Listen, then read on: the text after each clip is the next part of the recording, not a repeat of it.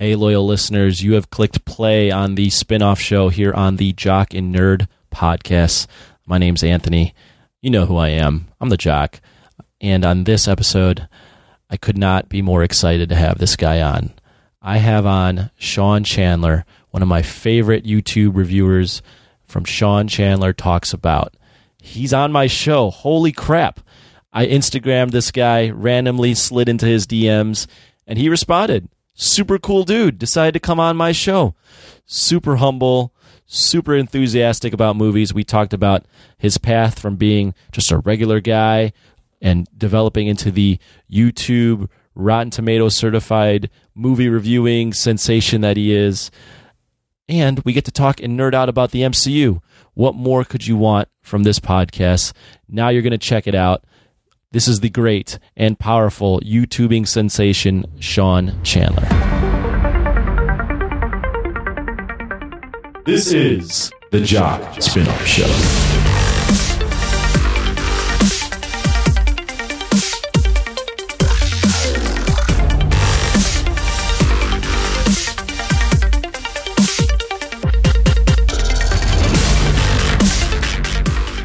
Sean Chandler First Hey. off, hey, I am surprised that you responded to my Instagram immediately and said, "Yes, I'll come on your podcast." Yeah, I, I kind of get that a lot. People are freaking like, "Wow, you actually responded to me!" Like, yeah, it's I tried to. I- I'll I won't name names, but there are other YouTubers that have Instagrams that I really enjoy their YouTube videos for, and I will write them something and nothing, no response. Yeah, I um. Well, a big part of that is recently I felt like I can't respond to all the comments on my. I used to respond to every comment on my videos. yeah. and then uh, both because there's just so many, and then also just kind of for somewhat for mental health reasons that you sometimes it just gets toxic in there, and I can get swept up in that. And so then I, I'll respond for a window of time when I first post a video, but I don't want to be distant from the fan base. I, I want to interact with people. That's like the whole idea. And so whenever I went full time on YouTube back in February, I started Instagram and it kind of turned into a, a neat little place where, uh, I could still interact with people as much as possible. Uh, up to this point in time, I feel like I'm not, it's not creating a problem for me. And also if someone's a jerk, I just block them. So like, right, this is getting weird. Uh, and that's, I haven't done that. I've only done that a couple of times where people have been like, I don't, what are you doing? Like What, this is, what are you talking about? like what do you do like uh, I don't think why do you feel like you can just say this to me and that I'm going to keep taking it that's this is weird like like you're just being defensive like no I I I don't have I, you don't have the right to say this to me um but so actually what I'll do is uh, one of the great things about Instagram is you can just shoot little videos inside of the direct message thing. Oh, really? And so sometimes, yeah, Oh, right that's right, inside that's of it. right, that's it's right, just a little camera right there, and you can do 15 second videos. And so, like a week ago, I had some kind of a big announcement stuff. I got accepted onto Rotten Tomatoes, and so I announced that on my channel. And so, like 50 people all kind of congratulated me, or I don't know, maybe a ton. And Hmm. so, while my video for that day was rendering, I just sat down and shot a little personal video to everybody that sent me a message while it was rendering. And people were like, "This is amazing! No one's ever done this before." It's like, yeah. I, I I was delivering paint back in January. like I was just driving around like any normal person. I'm I'm sending message to YouTubers like, "Hey," and then they didn't respond back to me. And so I that was six months ago that I was just totally normal paint delivery guy. Right, right, And so right. that's where my mind is at of like, I know how cool it was for me whenever I would, they would just like my comment or anything like that. Right, right. And so that's where my mind's always at of like, that's a, you know, if I can still be accessible, I want to do that for as long as I can.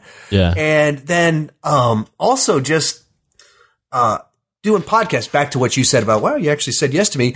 I, um, these are kind of fun. We're actually just going to talk to someone one on one and, you know, Absolutely. but whatever it is, whether that's uh, if you want to talk about me and you know feed my ego and my narcissism, let's do that. Or if you just want to talk about movies, hey, that I, that's why I started my whole channel. So Well, we can do a little of both. Uh, works for sound? me. Um, for those that don't know who you are, because we're, we're going to get to the you you just humbly That- dropped the Rotten Tomatoes thing, so we'll get to that. We'll get Sorry, to we the full time YouTube intro yet, and I've already Yeah, uh, yeah, taken yeah. over. But but so I came across your stuff because I love watching YouTube essays, videos, all that stuff on movies. I'm a huge Marvel guy. Okay. I- obviously, we have a podcast about movies and comic book uh, culture and all that. And I watch a lot of like Chris Stuckman. I watch Yep. a lot of um, a lot of those guys that are on uh, Collider. They have their own little channels, and I came across yours, and I was like, "Oh, you're another Collider." Like your your video is kind of set up similar to those Collider guys, right? You know, like one camera, cool, like like nerdy movie background, Right. single camera shot. Um, and I was like, "Oh, this is another one of those guys." And then I like slowly started to realize, "Oh, wait, he's not affiliated with those guys. He's just a guy." That starts talking about movies and then just started kind of blowing up a little bit. I mean, you're at over 130,000 subscribers on YouTube. Looks like over 22 million views. Um, who are you? What the hell?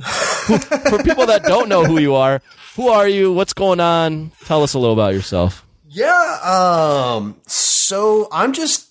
Uh, I was the guy watching all those channels you just described. Yeah. Uh, that's what I've been watching since about 2011. I discovered John Campea via Collider.com, the blog, and he had a, his prototype before Movie Talk um, was something called For Your Consideration, and I discovered that because it was on Collider.com, the, the blog, and he was partnering with Frosty, the editor over there and they actually linked over to Rotten Tomatoes. And so on Rotten Tomatoes, I found Collider, and so it's like that, this whole lineup of things. And I just started watching them. And in my previous life, I was a previous, uh, you know, as in th- three years ago, I worked at a church, and so Okay. I would to, with teenagers, and so I could hold the attention of teenagers talking to them. So I was like, all right, you know, if I can hold the attention of a really immature, dumb 13 year old for 30 minutes, I could talk about a movie for five minutes and mm-hmm. people would pay attention to me. So I was watching and kind of watched what they were doing. I was like, I think I could do that. And so back like five, six years ago, kind of put up these demo videos real quick and, you know, posted one video, took six months off, posted another video, six months off. Didn't really go anywhere, but uh, just kind of had fun kind of doing it whenever I would do it. But I just didn't have the time to, to lock into it. But I was watching Chris Stuckman, Jeremy Jahns, Collider, all of that stuff. Yep. Yep. And then three years ago, uh, resigned from church world. I had personal issues with addiction type stuff and I needed to get healthy myself. And, uh, church world's very stressful. So didn't, shouldn't be doing that. So I, I left that and was four months without a job. Uh, cause I had a great resume for church world, but was, shouldn't be in church world with a lot of stuff. And I, you know, I just needed a reset. Okay. And so during this two months without a job, I was like, went to go see. You watched a lot of movies. Watched a lot of movies. That's true. Uh, went to go see Ghostbusters 2016. Um, Okay. Or, or as I call it, probably the, the greatest movie of all time. My wife and I go to see this uh, for date night randomly.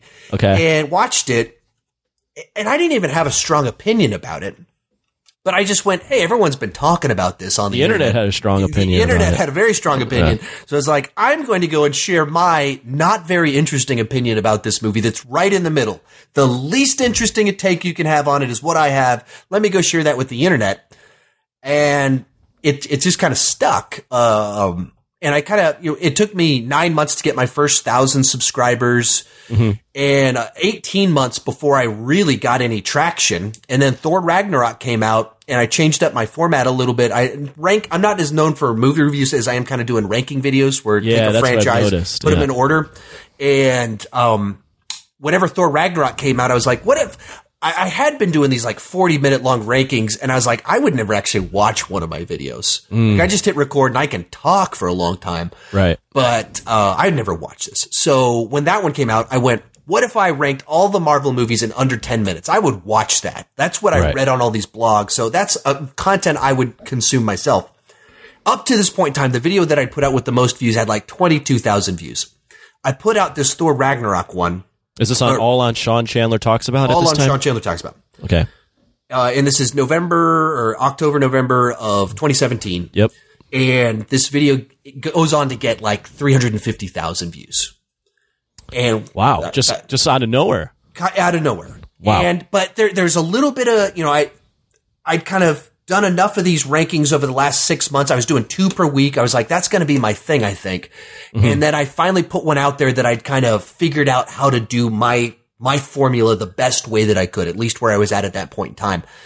And and then with the most popular franchise, so it's kind of all the pieces at the right time with how YouTube works, and it just kind of clicked. And at that time, I was actually uh, delivering paint. Uh, like I said, I was doing that up until February Delivering of this, paint. Delivering paint. I went from church world and like le- like public speaking, counseling teenagers, uh, leading a team of twenty volunteers to picking up buckets of paint, carrying them around in uh, the heat summer of Texas in Texas. So Where are you uh, based out of?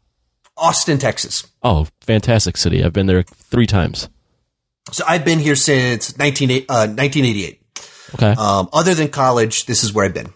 nice. So yeah, uh, I put out that video and it took off. And at the time, I had started interviewing with churches again to because delivering paint does not pay nearly as much as you would think delivering paint would Really? pay. As it turns out, I've um, always had these misconceptions about how much thought, paint delivery yes, is. six figures. No, no. um, and so I mean, I was really underemployed the whole time I was delivering paint. So I was looking to get back into church world, and then this video happened and started to take off.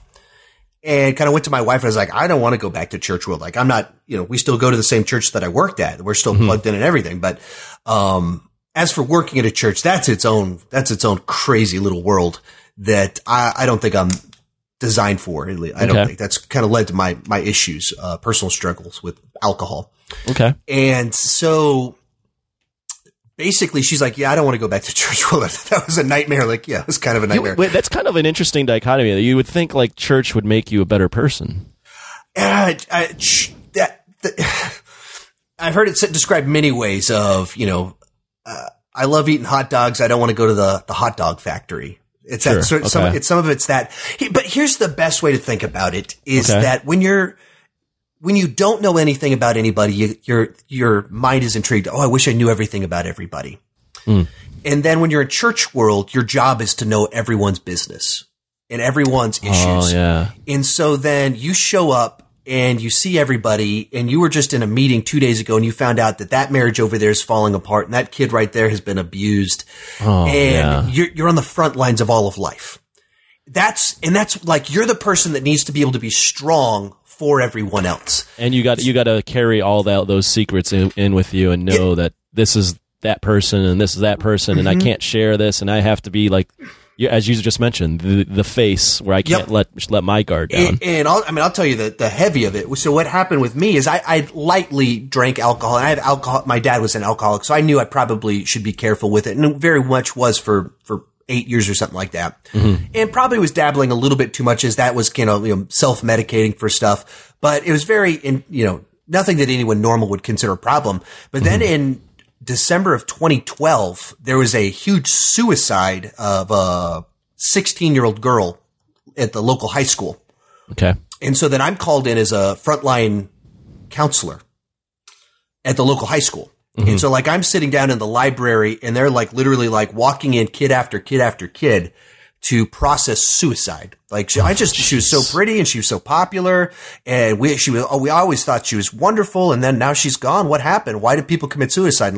I am not, I'm not the person that, uh, I don't have a, anything that would qualify me to to be an expert in that. And so that's where where church world and then um 4 months after that one of my students from my church committed suicide. Oh jeez. Like I mean and not like not like a kid that like was in the back of the room like who's that kid who what like like this is I know him I know his two brothers I know both of his parents he was in my small group I you know I had known him for oh my gosh. uh, about five years and had seen him from sixth grade until 10th grade. Um, and then, you know, because I knew the family, uh, I was at his house with his parents the day after this happens. Jeez. And this is where, where kind of drinking came from. It was like, I, cause I don't know how you, that's, the, I don't know how you're supposed to process that. You needed some sort of outlet. something away, that I could just go home and like N- numb take- a little bit. numb it all away. The, Yeah. All the reasons that, you know, uh, you know, if there's a good reason to drink and justify it, hey, totally right there. And, Right. but if you got alcoholic genes, if that's kind of your genetics is that you have an addictive personality, and I yeah, do, that's a tightrope. And then suddenly, you know, you have a couple of those in a little short period of time. Uh, I think that that same year, both of my grandparents on my dad's side died, and those weren't even sad deaths. They just happened to fall in this year where uh, like so much death So much happened. is going on. Yeah. And so that's where like church world, you would think, oh yeah, wouldn't it make you a better person? If you're designed as a person that can turn off when you go home after going to a high school and um, being a frontline counselor, and then you could just go home. Um, Compartmentalization. compartment like then I, that's what you need to be able to do, or just have a really deep emotional well, or be like have a very strong extroverted personality that you can just go out there. I'm very introverted. People don't. People think the opposite because I'm a dynamic communicator. Uh, and like right now, I can talk and vary my vo- inflection and everything. And I at an event, I can be the guy on stage. But I get off the stage and you start talking to me one on one, and I get very uncomfortable. And so you start talking about You seem all right right now. We've never talked in our lives. Yeah, because I don't I don't have to look at you in the face. You're just right now. I'm looking at a microphone. That's true. Like it says Blue Yeti right in front of me. It's I as long as it says that, I'm totally fine. but if like we were in person and we were you know Target and you walked up to me and um, you're like, hey, can we talk? I'd be, Yeah. be very uncomfortable.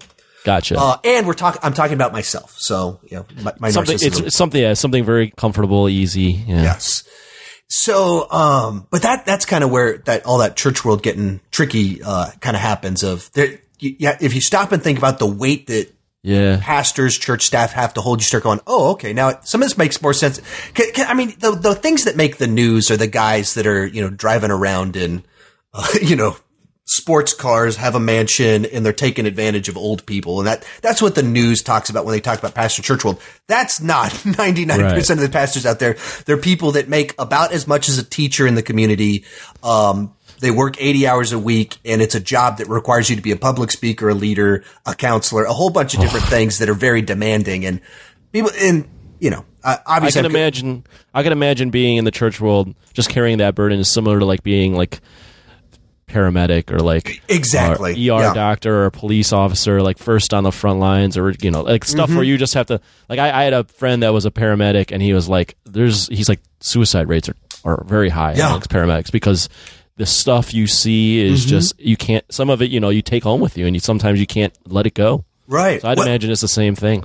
like some of the other ones that uh like i you know you'd be in a meeting and you'd find out that uh or, or, uh you know which guys in the church are having affairs and you know some of them you're my students my, uh, the some of my students, I know their dad is off cheating and, um, you know, and the, even like specific details about like he's you know, constantly texting his mistress even while he's at church. And then I see that guy on Sunday and, uh, uh, yeah. And you got to shake own- his hand with a smile. yeah, I, I'm not that guy at all. I'm not Right. gonna be friendly with the guy. And so you just have to like deal with things like that. So it's it's a very a a very stressful way to do life. And I'm an introvert. I'm not someone that like I I can go deep with a handful of people. Mm-hmm. I can't go broad. I can't go wide with a lot of people. Um, and I don't turn it off when I go home. I keep playing it out in my head. And I think that's a good thing about me, but it means that uh, you know, But you're not cut it- out for that world. I'm not cut out to be on staff in that world. Yeah. I, I can completely sympathize because I'm the same way. I am. I can totally be a people person and talk to people and raise my inflection and be interested when I need to be interested. But uh, at the end of the day, I like. I have my core people, my close friends. I go super deep with, and then everyone else is just pretty much not surface level, but it's not. It's hard for me to flip that switch with Right. just anybody. So I can definitely. Um, I, I feel your pain, or not pain, but I feel how you are. But to tie back to what we were talking about with YouTube, Yeah, um, YouTube- so I wanted to start doing movie talk stuff back five years ago, 2013, and it, some of it even tied to church world was so stressful and like, wow, I, I mean, I wish I had some creative outlet because I'm just feeling like I'm drowning in this church world stuff. So then I'd throw some stuff over on YouTube a little bit. And then I get too busy and I couldn't keep doing it. And so that's also was the other reason I'd always wanted to do it, but church world is just so demanding that I just didn't have the time that when I was un- unemployed for four months, I had plenty of time to start it up. And so, uh, yeah, that's, that's kind of what happened. Um, So that Thor Thor Ragnarok's Thor- when you hit it big. yeah, right. Well, Thor Ragnarok is when the snowball started rolling down the hill. Okay. So uh, that was 18 months into my time on YouTube. I had about 3,000 subscribers when that um, when Thor Ragnarok came out. Because yeah, I don't think I discovered you until probably maybe this past summer, or not this past, maybe this spring, somewhere around there Um, like a year on ago. YouTube. No, no, th- I'm Or- saying like I don't think I discovered you until maybe yeah, maybe like last year. Last year is when I discovered you. Last So- summer. Um, so that was piece number one. And 3000 when Thor Ragnarok came out. Then when Okay. Black Panther came out in February. So four months later, Yep. I was up to about 10,000 subscribers. So big, big jump. Four months tripled the number of subscribers, which was like huge to me. Like, wow, this is amazing. When does YouTube start noticing you? Like Uh, what, at, at what subscriber level? Like, do they start interacting with you? Yeah, like do, They do don't. They, never they do. still don't. Really? Okay. Um, I, I mean, is it like a little side note? Um, I mean, I earned my silver play button at 100,000 subscribers. That's when you get it. And they didn't even like, I didn't, no notification, nothing about any of it. I had to sit email support like, Hey, how does this work about the silver play button? They're like, Oh yeah, yeah, yeah. Let, let's figure that out. I was like, wait, you like just forgot about me? Like that was like three months ago. I've added 15,000 subscribers. And then when they sent me my silver play button, they sent me an empty box. They literally sent me an empty box instead of my silver play button. What the hell? Yeah, it's the weirdest thing, and I still don't have one.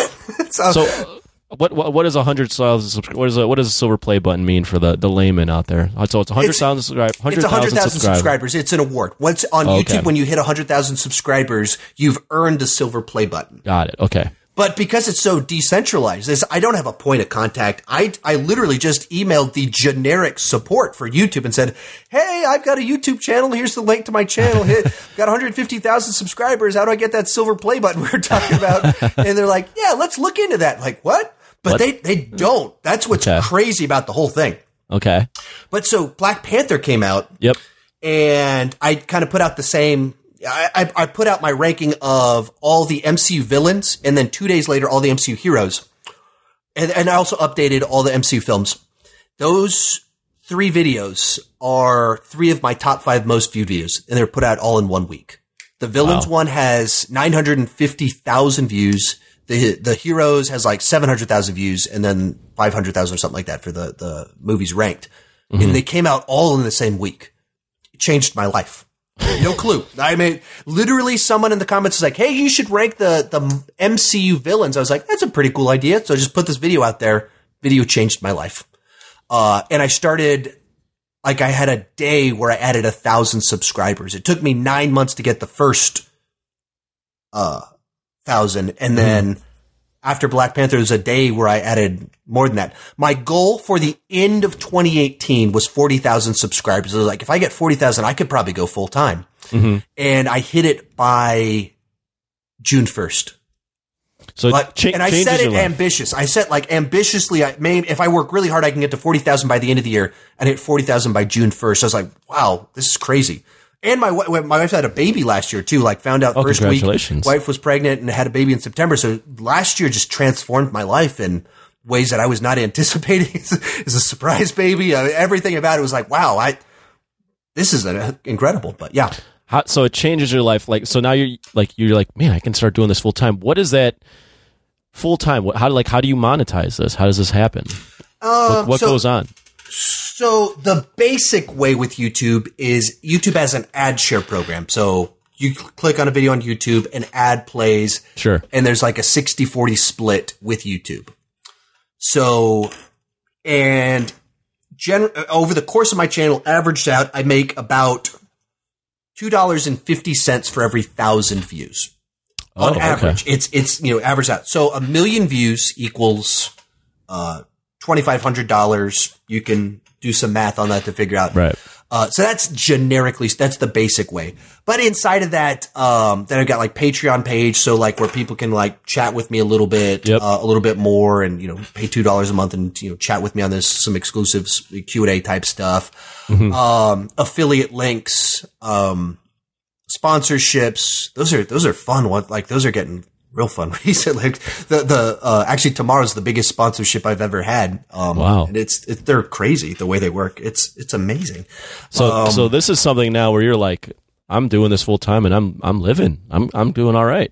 Yeah, well, I mean, it's it's a lot scarier than that, but yeah, Yeah. I, well, yeah, I bet it's scary. uh, But it's one of those things where you can you can literally you can do it full time. yes. Um, Wow. so basically, what I did, my thought was, and how to get wife on board was, uh, I didn't spend the money I made last year. I just tried to save it up in basically a work account, Okay. and then I told my wife, whenever I quit, you know, we're not spending the YouTube money anyway. Uh, I will pay us the same amount I'm making delivering paint Okay. out of this account. Okay. and I've got X number of months saved up. So no matter what, if I go full time, we're covered for six months. okay. And then it was like, yeah, but what about insurance? Oh yeah, that's a good point. Okay, let's let's wait a few more months, save a little bit more money. So then I will pay for insurance out of this account. Plus, I will pay me what I was making at Paint Store. And so then that's saved up for this month, months to give it a try as a ramp up. If I make no money for, I think it was six months is what I was looking at. Six, if I make no money for six months, we can, we're still making the same amount I was making at Paint Store. Mm-hmm. And then also I went full time leading into the release of Endgame. Basically, that was like, all right, when Endgame comes out, that's I want to I want to take full advantage of that, put out every crazy good idea I have. I want to do everything I can to put out That's the the time content. to strike the iron. That is the time to strike the iron. And then also that's the kickoff of the summer movie season. So then it's going to be three months straight of franchise movies coming out. And I just want to strike, keep striking that iron. And I think I'm, I've been delivering pain out in the sun 40 hours a week. And then I come home and make YouTube videos. I'm pretty sure I can sprint post a video every single day, my best content. I can go six months just sprinting as soon as I start to try and just keep striking that iron while it is red hot until August 1st. And then I can start taking naps again, which I am. That's that's why I have time to, to do t- plenty of podcasts now because we've got made it past the that initial sprint. Yeah. Um, and so uh, here I am. Well, lu- well, lucky for you though, in the like the movie season, like I remember when the summer blockbuster season was, it was all the big blockbusters, everyone, all the movies anyone would talk about, and then the rest of the year, other than like Christmas time, there weren't all the other movies. Like it wasn't, but now.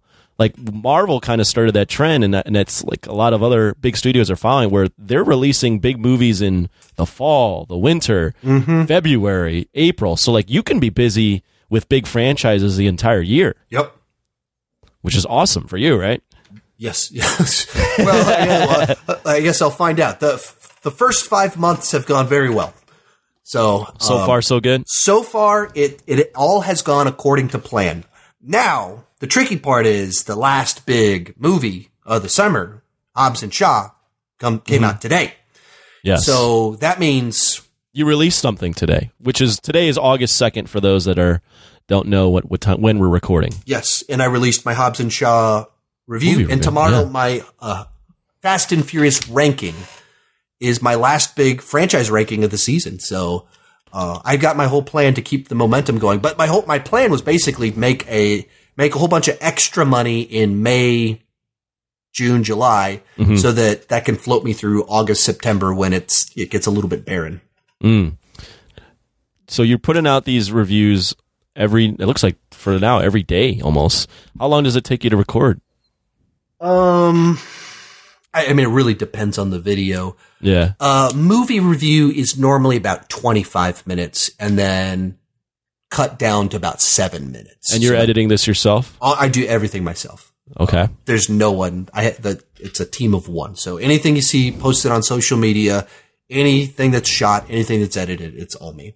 You know, you do a really good job, and not to criticize other YouTubers, but they'll do a lot of cuts because obviously you know, they're saying um or they're they they want to clean it up a little bit. You do a very good one take of your review where you're not even using uh, filler Oh, words they're they're jam packed with cuts. I just put B roll on top of it. So, Ah, so it's, clever. it's it's that's my editing that's as slicker as what you're seeing. Yeah, there you go. Because I was like, man, this guy never uses filler words. This guy's awesome, he, and he maintains that enthusiasm throughout the entire thing. Looks at the camera the entire time. Wow. Yeah, and so that's that's um, I, I- you know I figured out how to space it out just right to, to make all that, that how to how much can I say in a certain amount of time.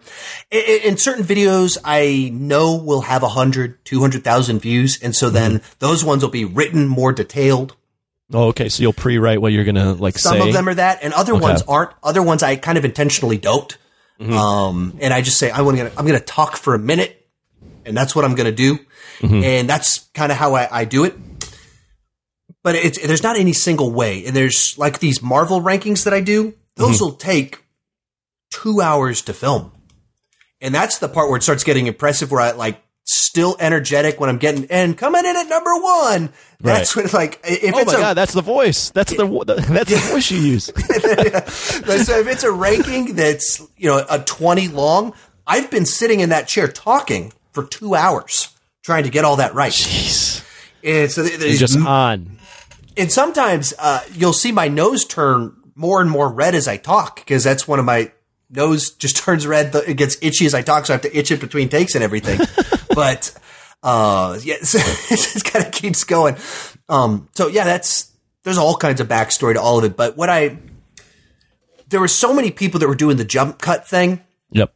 And I did that. If you go watch my stuff from two years ago, you'll find the jump cut stuff. Yeah. And I went, okay, I don't, I don't want to do that, but I want it to move quickly and I want it to be dynamic. I want it to have a certain flow. I want it to keep the energy level. And that's like, all right, I, I can, I can talk for about 30 seconds before I need a cut. And so I just put a little video clip right on top of it. Mm. And then I figure out how to, you know, end a sentence and how to start a sentence a way that it's, it's not just trying to, you know, cobble together two sentences. It's in the filming process intentionally. This is how I need to end a sentence so that I can pick back up energetic. So it's not super obvious that there's a cut there. And so it's where a lot of people are like, wow, how do you do a take, talk that fast for that long? Like, well, uh, that's not There's exactly. a cut. There's a strategic cut there. yeah, there's there's a lot of intentionality in exactly how this kind of plays out. So as, as I maybe shouldn't admit all this. It's taking away the magic. a little. Uh, it's okay. Your your your personality shines through, anyways. What do you, oh, what are you cracking open? this is a wild cherry Pepsi. Oh, look at you living on the wild side. so you dropped earlier. Uh, congratulations. You're you're uh, going to be on Rotten Tomatoes now. Yeah, no, it, well, I've uh, Explain. Explain. I have been on Rotten Tomatoes for I think a month now Is through your video reviews. through my video reviews. Okay. So they pull that and then put a line in there that's like blah blah blah blah. Sean Chandler talks. Today, the review I posted of Hobbs and Shaw is the first time I have actually posted one of my reviews on Rotten Tomatoes. Huh. So I have been on Rotten Tomatoes for about a month. I found out I was on Rotten Tomatoes about two weeks ago. Well, congratulations. Uh, thank you, thank you. And that's how I found out. Someone messaged me, a fan. Hey, congratulations on being on Rotten Tomatoes. Like, what? What are you talking about? And so I assumed the guy was an idiot because I'm a jerk. I, I just assumed the worst of people. It's like, hey, people are dumb, congratulations. yes. It's like, and I'm like, I'm not on Rotten, Rotten Tomatoes. What is this guy talking about? So I'm going to look this up. I'm going to like, like, like, dude, this is what you saw. That's not me. Mm-hmm. And then I go to Rotten Tomatoes and type in my name and my face pops up. What? what? Okay. Um, and I look at it and it has 38 of my reviews. I'm like, okay, what? And then I look at the scores and I was like, all right, those are the right scores. And then there's little quotes and they're my quotes. I was like, what is happening here? Why, how are there 38 of my reviews on Rotten Tomatoes? Like, this is like the most prestigious thing of my entire life. I am on Rotten Tomatoes. I am an actual movie critic. I've just thought of myself as a doofus that can talk into a microphone and trick people into thinking I'm art- articulate through tricking, covering up my cuts. Um, I'm on Rotten Tomatoes. What is going on here? You're part of the Illuminati. I, like I am the Illumin. I'm the one that's getting that Disney money now, and I That's didn't even I know I, gonna get the. I'm, I didn't even know I was getting my Disney money. Who's who's getting my checks? yeah, I was gonna say you, you, how you liking the Disney money? You must be living sitting high on the hog. Yeah, right. So, uh, and especially because they had my uh, Spider-Man Far From Home review up on there, and I was like, I did not get it. And, and Toy Story 4, I have not seen my checks for those yet. so I'm like, what is going on here? And so I have a friend that's on there. And I asked her, hey, can you give me a contact information? Like, I don't know what happened. Like, I don't know if the, I lost the email. What happened here? So I emailed them and the lady's out of town on vacation. It's like, okay, what? Okay. Real, seriously, I'm on Rotten Tomatoes. I have to wait a week for this lady to get back from vacation. I wait a week. She comes back and I email her like, hey, what's going on here? She's like, yeah, it's actually kind of weird for us too because we've been emailing you for the last month and you've been responding. What? what? I'm like, um, no, we haven't. Like, yeah, yeah, we've been emailing you, so we're just as confused as you are. We're going to check on a couple things. So I'm like, what is going on here? Like, um, and, and Who here's am my, I? here's Who- here- who yeah, is me? Here's my, going through my thoughts of like, okay, this happened a lot because I was an alcoholic for three years. There was a lot of weird, but I haven't had a drop of alcohol in three years. What is going on? Like, am I just going crazy? Because I, like, I have not been talking with these people. And I had that going through my head. Like, am I going crazy? Like, how did I forget something? Was I in cough medicine? Like, what happened here? And then they email me back, like, all right, so basically we have two applications for you here on Rotten Tomatoes. One is for the email address that's my one that uses that me and you actually interacted with. Okay. That's uh, you has my name in the URL. I mean, it's Yep. very clearly I paid for this email address. And then the second application is for someone that Sean Chandler talks about at you know one of these email free email deals. Sure. That's the one they accepted. As they should have. Yeah, of course. and so they, they email the, the person. they that- accepted the one that was at AOL. Like, yeah, this Yeah, guy yeah, clearly still Exactly. uses dial-up AOL. Yeah, this is probably right, Sean right. Chandler. Like, all right, all right, which one of these looks more legit? The person that paid for it or the guy that has the free one? Right. So they, and so they start emailing the free guy. So they, they, the lady emails me and she said, Hey, we got the two applications. We've been respo- e- emailing you at freeemail.com and you've been responding back. And so, you know, which one of you, these two email addresses that you have, do you want us to keep using? and it's like, uh, Dude, come you, on. you, you seem like a wonderful, very kind person that wants to help. Yeah. Uh, I've never emailed you from that other address. I've never had control of that other address. I don't know who's emailing you from that other address. I have no idea what's going on. That is someone else impersonating me fraudulently. They are an imposter speaking to you as me. That is not me. This email address that I'm emailing you from is me. That's why, like, mm-hmm. why, that's the whole point of all of this. And I should add to it, um, it's a little bit disconcerting and disturbing that someone is impersonating me and that they were able to catfish Rotten Tomatoes to get me onto the website. Me applying as the person that is me could not get on. Person catfishing you Got got, got me on there. Well, you know what though? You know you've made it when someone feels like they should catfish you Right, and start right. using your identity to start getting things for themselves. Right. Like they might start using your identity to like find women and like you know those catfish that show on MTV where they're gonna like use your identity to find women and then the women will be like oh my god YouTube Sean Chandler is trying to like get with me oh my gosh do who do I bestow this honor and that's what's so goofy about this is that I mean on Rotten Tomatoes, it I don't write reviews for Rotten Tomatoes. I don't just Right. like click rate movie on Rotten Tomatoes. I only can post on Rotten Tomatoes when it links to a review on my channel. Like Okay. Sean Chandler, the person doesn't mean anything to them. It's Sean Right. Chandler talks about the persona, the YouTube channel that has credibility inside of a space. So this mm-hmm. person, I'm assuming they're they're just a fan with the best intentions that you know committed fraud on accident. like, um, they, so they were trying to help you out maybe Yeah, they're like, hey, I like Sean Chandler. I want him to be factored into Rotten Tomatoes. A bunch of people on here, there are a bunch of stuffy old critics, and Sean is a fanboy like us. I want him on here, so I'm gonna play. I, I'm assuming that's what happened. So they did that, and then you know, for some re- reasons, was responding to emails as me, which is very weird. Hey, hey it worked out Uh, It somewhat. worked out in the end. It led to a Yeah. couple of weeks of a lot of confusion for me. I thought I was going crazy. The lady over there, she thought she was going a little bit crazy, and, or thought I was like, "Who's this nut bar?" Like, I've been emailing you for two weeks. Why are you acting like you don't know who I am? yeah yeah yeah Um, but now I'm on there. So Hobbs and Shaw today was the first time I've actually posted on there, and it's it's it's it's kind of a like so surreal that like I'm one of those people now. you're a critic I was you're the you're the guy that everyone's are like you're the guy now that fans are like we I- don't listen to the critics right. don't listen to them they don't know what they're talking about All right, well, that's that's where I announced it on my when I found out I was on there. Even you know, both uh, yeah two three weeks ago, whatever. I, I posted on my YouTube page and like, uh, like, hey, the biggest thing. This is so cool. I'm on Rotten Tomatoes and um, just informing everyone. And of course, you got those people in the comments like, dude, don't sell out. Sell out.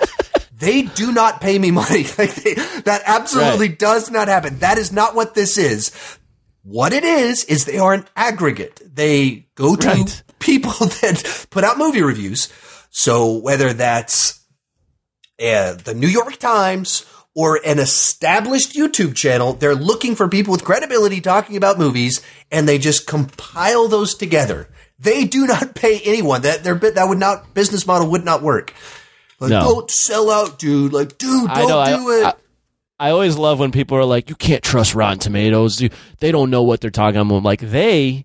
This is a, a. Uh, first off, it's not like a person. This is a conglomeration of like it's an aggregate, as you mentioned. Like none of these people are talking. Well, you know, some of you might some might know each other, but none of these people. It's not any one person. It's an aggregate. So you can't be It's- like mad. You're getting mad at the the the website for putting together an aggregate. Right, and and it's like I mean it's so decentralized. The problem is the exact opposite of this. Oh, there's a conspiracy to give Disney good reviews and uh, DC movies bad reviews. Like it's the total opposite of that, which is like uh, to say that, like I just said, I was on there and didn't even know it. Right. and they upload they they they watched my reviews and they just pulled out what they in, were- their interpretation of my score was and my quote was. And they were wrong on a couple of them.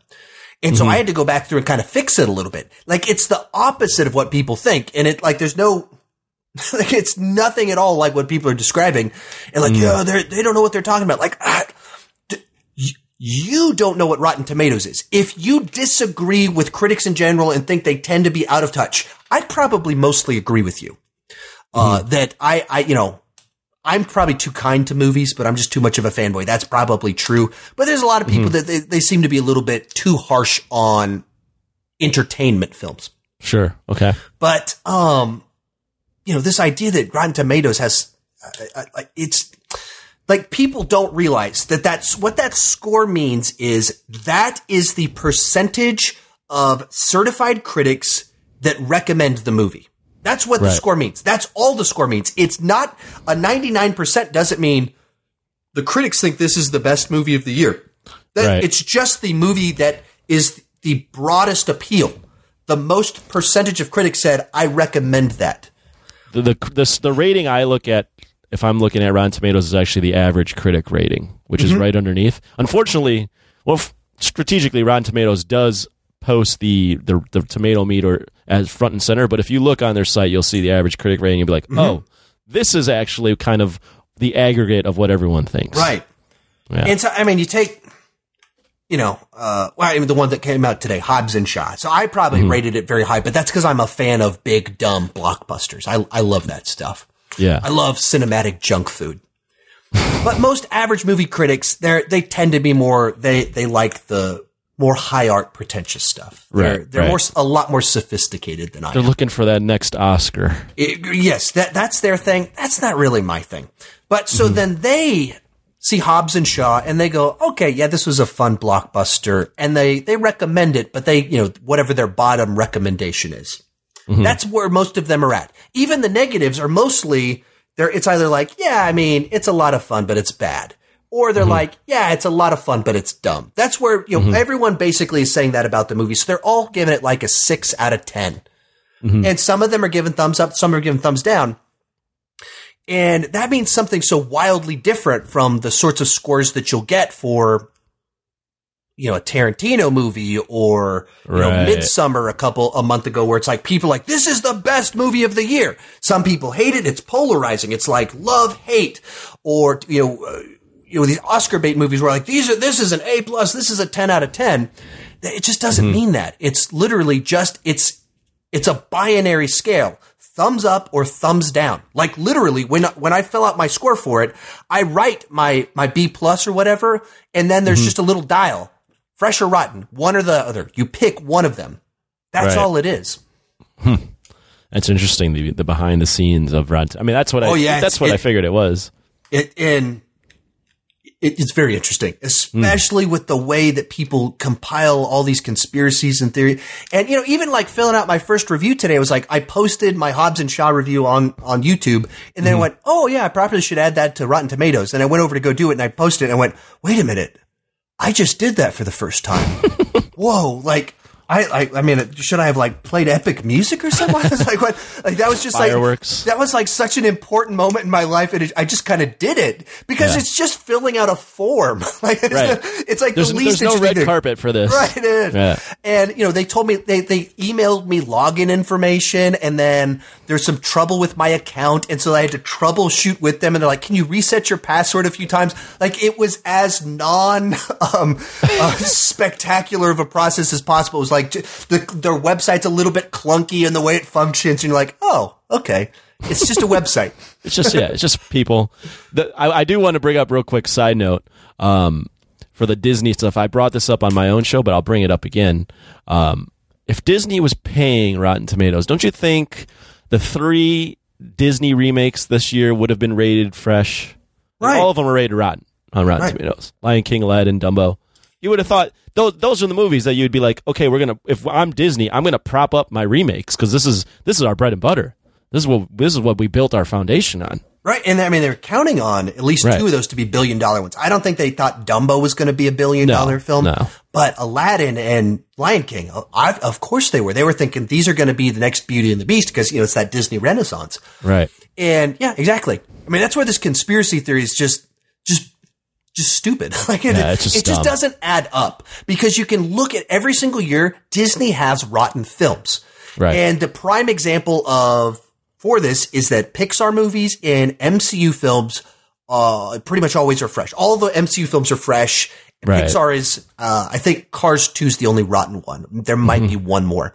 And so people look at that and they say, "Hey, look, this is they're they're paying them off." Like, no, those are really two really good film studios Right. they really do put out a good product. Like if you think that like if Marvel's not for you, that that's fine. But the vast majority of people think that they put out a very consistent product. Formulaic at times, they are cooking with a lot of butter and sugar. They're throwing comedy in there, but they're putting out a really good quality product. Absolutely. That's, and that's what it, it, they're not, that those 90% for all these MCU films does not mean that these are nine out of 10 films. These are movies that most critics are saying they're seven out of 10 films. They're consistently seven or eight out of 10 for most movie critics. But because that's positive, mm-hmm. because they're like, yeah, this is a good blockbuster. These Pixar films, these are good family films. Therefore, they get fresh. Therefore, they're consistently over 80% on Rotten Tomatoes. That's what it means. And I just wish people understood that. Absolutely.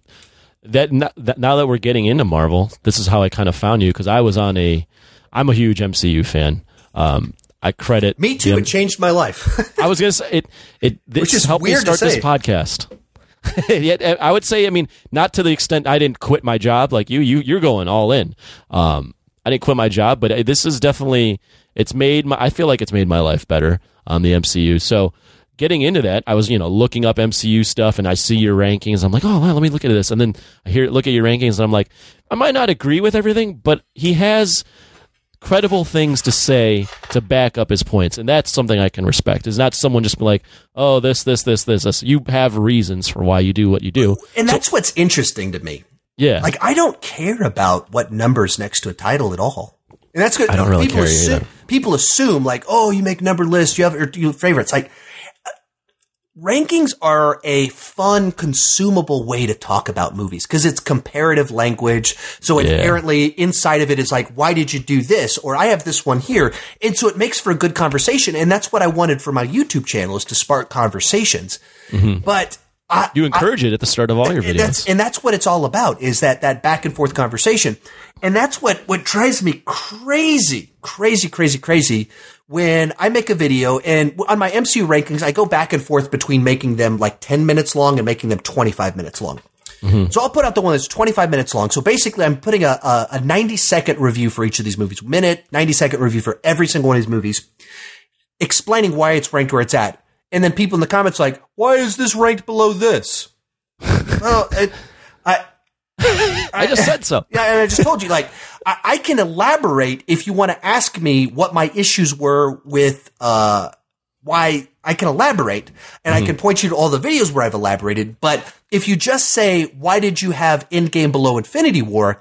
I I said that as clear as I could in the video. Like, I know a lot of people have Endgame as their number one. And so I paused and when putting what, what together my thoughts, I went, I want to talk about why Endgame is at number one. Because I know mm-hmm. that's the number one question people are going to have when they watch this video. Mm. So I, it's, it's built in there. Like I say, my exact issues with Endgame. You know what the cure to that is, and I I know you. We talked about this off the air. The cure to that is, and it, it won't cure it fully, but you can certainly talk. You need to start your own podcast, bro. It's true. You need to start your own podcast because then you can go as long as you want and you can get as in depth as you want on every single ranking. Yes, and uh, uh, funny you should bring that up. That's that's literally my next thing that's coming for Good. for my channel. Um, so I told you this before we started, but um, the mic I'm using right now, it's the first time I've ever used this mic, and I'm using it with one of those broadcast arms that you see in the on the YouTube channels with a podcast where they look like they're super professional and slick. Yep. I bought one of those three days ago, set it up last night, and you are this podcast right now is the first time I'm using all of this because I'm looking to start I'm a so podcast. I'm I'm I'm about uh, I'm about six weeks out from launching a podcast. Kind of exactly, basically to be able to have the longer form discussion taking the conversations that I'm having in the comments, that I'm having on Twitter, on Instagram, Mm-hmm. and have a place to, to continue the conversation. Talk about the stuff that there's not a good way to follow up on on my channel. It's not like, oh, okay, a lot of people are asking me about this. Right. I'll make a video about No, that, that'd be a weird video. Right. Fits perfectly on a podcast. Yeah. Long form conversation. And one thing that uh, gets trick. So at the end of every month, I do a video where I rank every movie I saw that that month. And so, mm-hmm. in theory, that could just be a rehash of my movie reviews. But it's only about fifty percent rehash of my movie reviews, and it's about fifty percent continuing the conversation. Mm-hmm. Because, uh, especially now, I see most movies at press screenings. So I put my thoughts out there before I know how anyone else is responding to it. So, mm-hmm. like, I went to go see Spider-Man: Far From Home five days before Look it came out. getting the press screenings. I'm sorry, what? I said, look at you getting into the Yeah, press that's screenings. that's been that's been pretty cool. that that's that's the fun side of it. What's cool about those is I, I get to bring a plus one, and that's really nice. cool to get to bring your friends along to that. That's a thing that's uh, kind of like making my way through my friends to be like, hey, you know, you really, you know. I didn't get to bring someone to Once Upon a Time in Hollywood, but like, hey, you were like Tarantino, right? Yeah, I like Tarantino. Hmm. Want to go see the movie two days before it comes out? Yeah, yeah. How much will that cost? Free That's and we'll get specialized seats. Uh, we can show up late and we'll be right there dead in the center. Like, really? That's really cool to get to bring your friends to that sort of thing. But so I see Spider-Man Far From Home five days before anyone else sees it. And I was positive on it, but I had a lot of issues with it too. And so then I just kind of put my idea, like my issues with it out there. And most people responded pretty well to my review when I first posted it. But then after people started seeing the movie, people are treating me like I've just been trashing it, which I didn't trash it at all. Mm-hmm. I just had specific issues that I brought up and I have seen it two or three times since and continue to have those problems with the film. Mm-hmm. And you know, even just today, I, I posted on my Instagram a picture of my new microphone and the boom. It's like, hey, look, next phase, next phase of the channel's coming up. And someone down in the comment section was like, dude, I can't believe that you like the Lion King more than Spider-Man Far From Home. Like, well, I mean, I liked it like one pinch more than Spider-Man Far From Home, but I've always loved the Lion King, and I, I don't, I know a lot of people didn't, and I saw the Lion King a week before everyone else, and so I watched it. I was like, this is really cool. It's hitting all the, it's hitting all the right nostalgia for me. Like, I, I'm digging this. I like Jon Favreau. I like the look of all of this, the photo reels. This is really cool. Then the movie came out, and people were like, this sucks. It's a shot for shot. I was like, I didn't know it. Like, I just gave my honest take on the movie, and uh, and so people are like, oh, you're crazy. Like, I'm not. I just had a different opinion. Right. But but so I put out my review before the conversation. Mm-hmm. The podcast makes it so then I can have the conversation. Right. Then you can have the conversation after and then go back and forth with people. And, and yeah, so when uh, people are like, "How did you like this? Didn't you have an issue with this, this, this, this, and this?" Like, huh? I hadn't thought about that. That's true. Right. Well, let's talk Yeah. about that. I'd love to talk about that with you. Are And you going to do it solo, this podcast? Uh, Or are you going to have someone on with you? The starting point will be solo. I don't Okay. want needing to have someone else be the a weight holding me back. Mm, I, I I work much better as kind of you know a force of nature in and of myself. Uh, Gotcha. If I can just like plow down in my mind, make this happen, I, I'm much more likely to make forward progress than if I try and partner with anyone.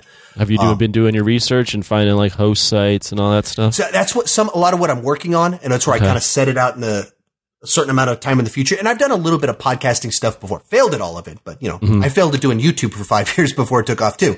Sure. Uh, and then I, you know, I, I put actually put up my first movie blo- uh, website in like 1998. Um, so it took me 20 years to be an overnight success. So just be patient, keep working at it.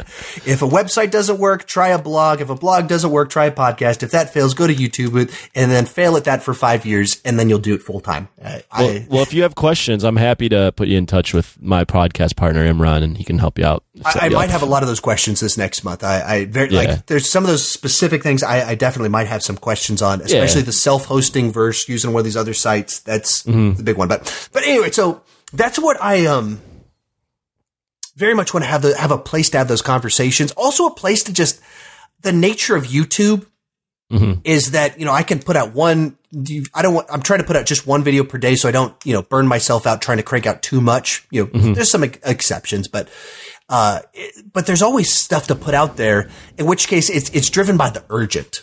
It's always what's the most important video and what's the video that get the most views and what's the most demand.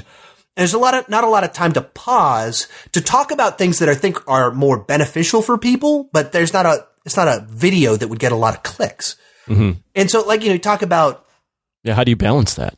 and, and and on the channel, I don't think there is a lot of a way to do it. Um, you know, you find your niche and you need to do what you need to do to to kind of make progress. But there's so many other ways to expand my brand that that are formats that lend themselves to more content and touching on other things. So like my my idea for the podcast is I'll probably record it live on my channel is what I plan to do Oh, okay. Live stream it. live stream it. That'll be the That'd initial dope. the initial version. So it's also a little bit more of a commun- Interactive. co- uh, community activity, interactive. Probably take a couple questions at the end or something like that.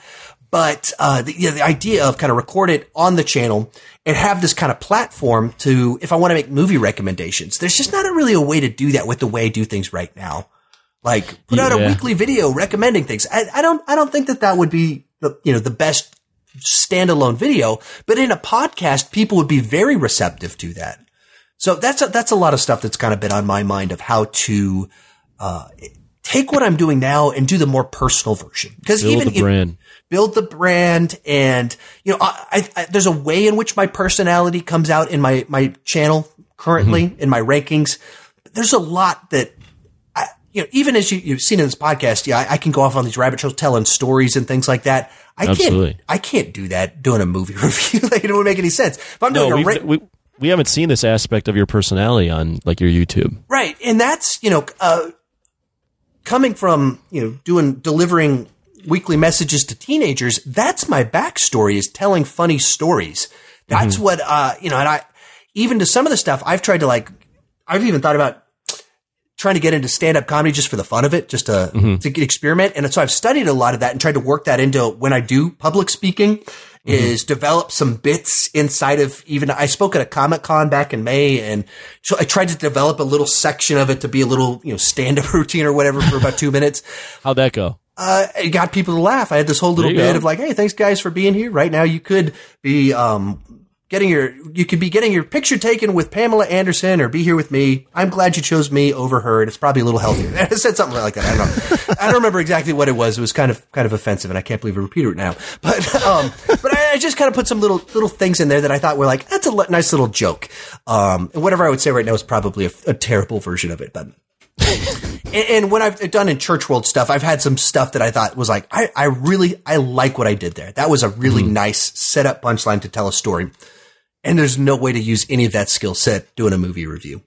No, no, no. And even like I, like I feel like if in conversationally or as a public speaker, I'm a lot funnier than I am on my YouTube channel. And so I've tried to like add humor in, but I don't, there's not, I don't have a way to do that that feels normal for me. So I end up using like dad humor and a bunch of stuff. It's like, ah, this is cheap stuff to like grab people's attention, but this isn't my, actually my sense of humor. In some of my, my Marvel rankings, I kind of been known for my puns. And I don't even mm-hmm. write any of those. I have some other people write. That's like that's my team. I have a team of pun writers. That's the only team that I have. Like, hey guys, can you give me some ant puns? Here you go. Here's some ant puns. Like these are perfect. These are very very punny. Well, I think a podcast is a, a good next step for you because you can flesh out your personality more. And a lot of your videos, I mean, you can go 15, 20 minutes. And I got to admit, you know, as someone that look watches YouTube videos, when it gets to that high, I'm like, oh man, this is video is a little bit more of a commitment. Right. Maybe this guy should do a podcast. Right. You know, you know, that, that's, that's the, that's where my head is like anything 10 minutes or less. I'm like, yeah, I'll watch that. If it gets to like 15, I go, sheesh, Right. do I have enough time to watch this? Do I want to watch this? And that's somewhat very much on my mind too. Of uh, when I when I kind of first started taking off, it was that mindset of like I would never watch one of my videos. These are way too long. Right. And so right, then I right. started to cut them back to make content that other I, that I would watch. Right. And so that's when I first started getting traction. And then at the same time, I realized a lot of my videos that were longer were doing really well. So this, this, the video with the most views, the Marvel villains ranked, that one's over 20 minutes long. And so I went, mm-hmm. okay, all right, I need to think not what would I watch that, though that's a useful thing to think about, but who, what would my audience watch? What, what can I do that's, I'm not, this is not filler.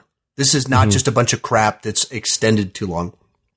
If it's tight and I'm saying a series of new thoughts that are still articulate, I'm not repeating myself, and it's 25 minutes long, that's perfectly fine. Right. So what what does that look like for me? And especially with some of these numbered lists, especially as long as I've been doing this, those get pretty easy to to do because you all right, I'm thinking about a movie. I'm going to review 20 movies. If I talk for each movie for 1 minute, a 1 minute movie review, that's that's pretty easy to do. right. Right. Uh, now, what gets tricky doing that with all the Marvel movies is that they're all fun, they're all funny, they all have a great cast. Uh, like it's all kind of the same thing. So I was like, okay, how do I how do I come up with distinct language for each of these? But And how do I make each review not the same review Yeah. for every single one of them? Right. and that's that was kind of the somewhat the trick that trying to come up with what that angle is, so that I'm not just repeating. Oh man, this one's a ton of fun. It's very rewatchable. I love the cast. This one is also really well cast. it's also has a great sense of humor. It's like okay, I'm I'm saying the same thing. But that's where, and, and talking about these movies so much, and that's where people want me to talk about them from every single angle. It's like, okay, I have to keep digging deeper and find new ways to talk about them, and it, it gets tricky at a certain point in time. Well, here let's let's talk a little bit of movies, Okay. specifically MCU. Um, what is it in your opinion that the MCU has succeeded at, where these other studios trying to make copy the MCU have failed at? Uh, I think it's that they have the right person running it.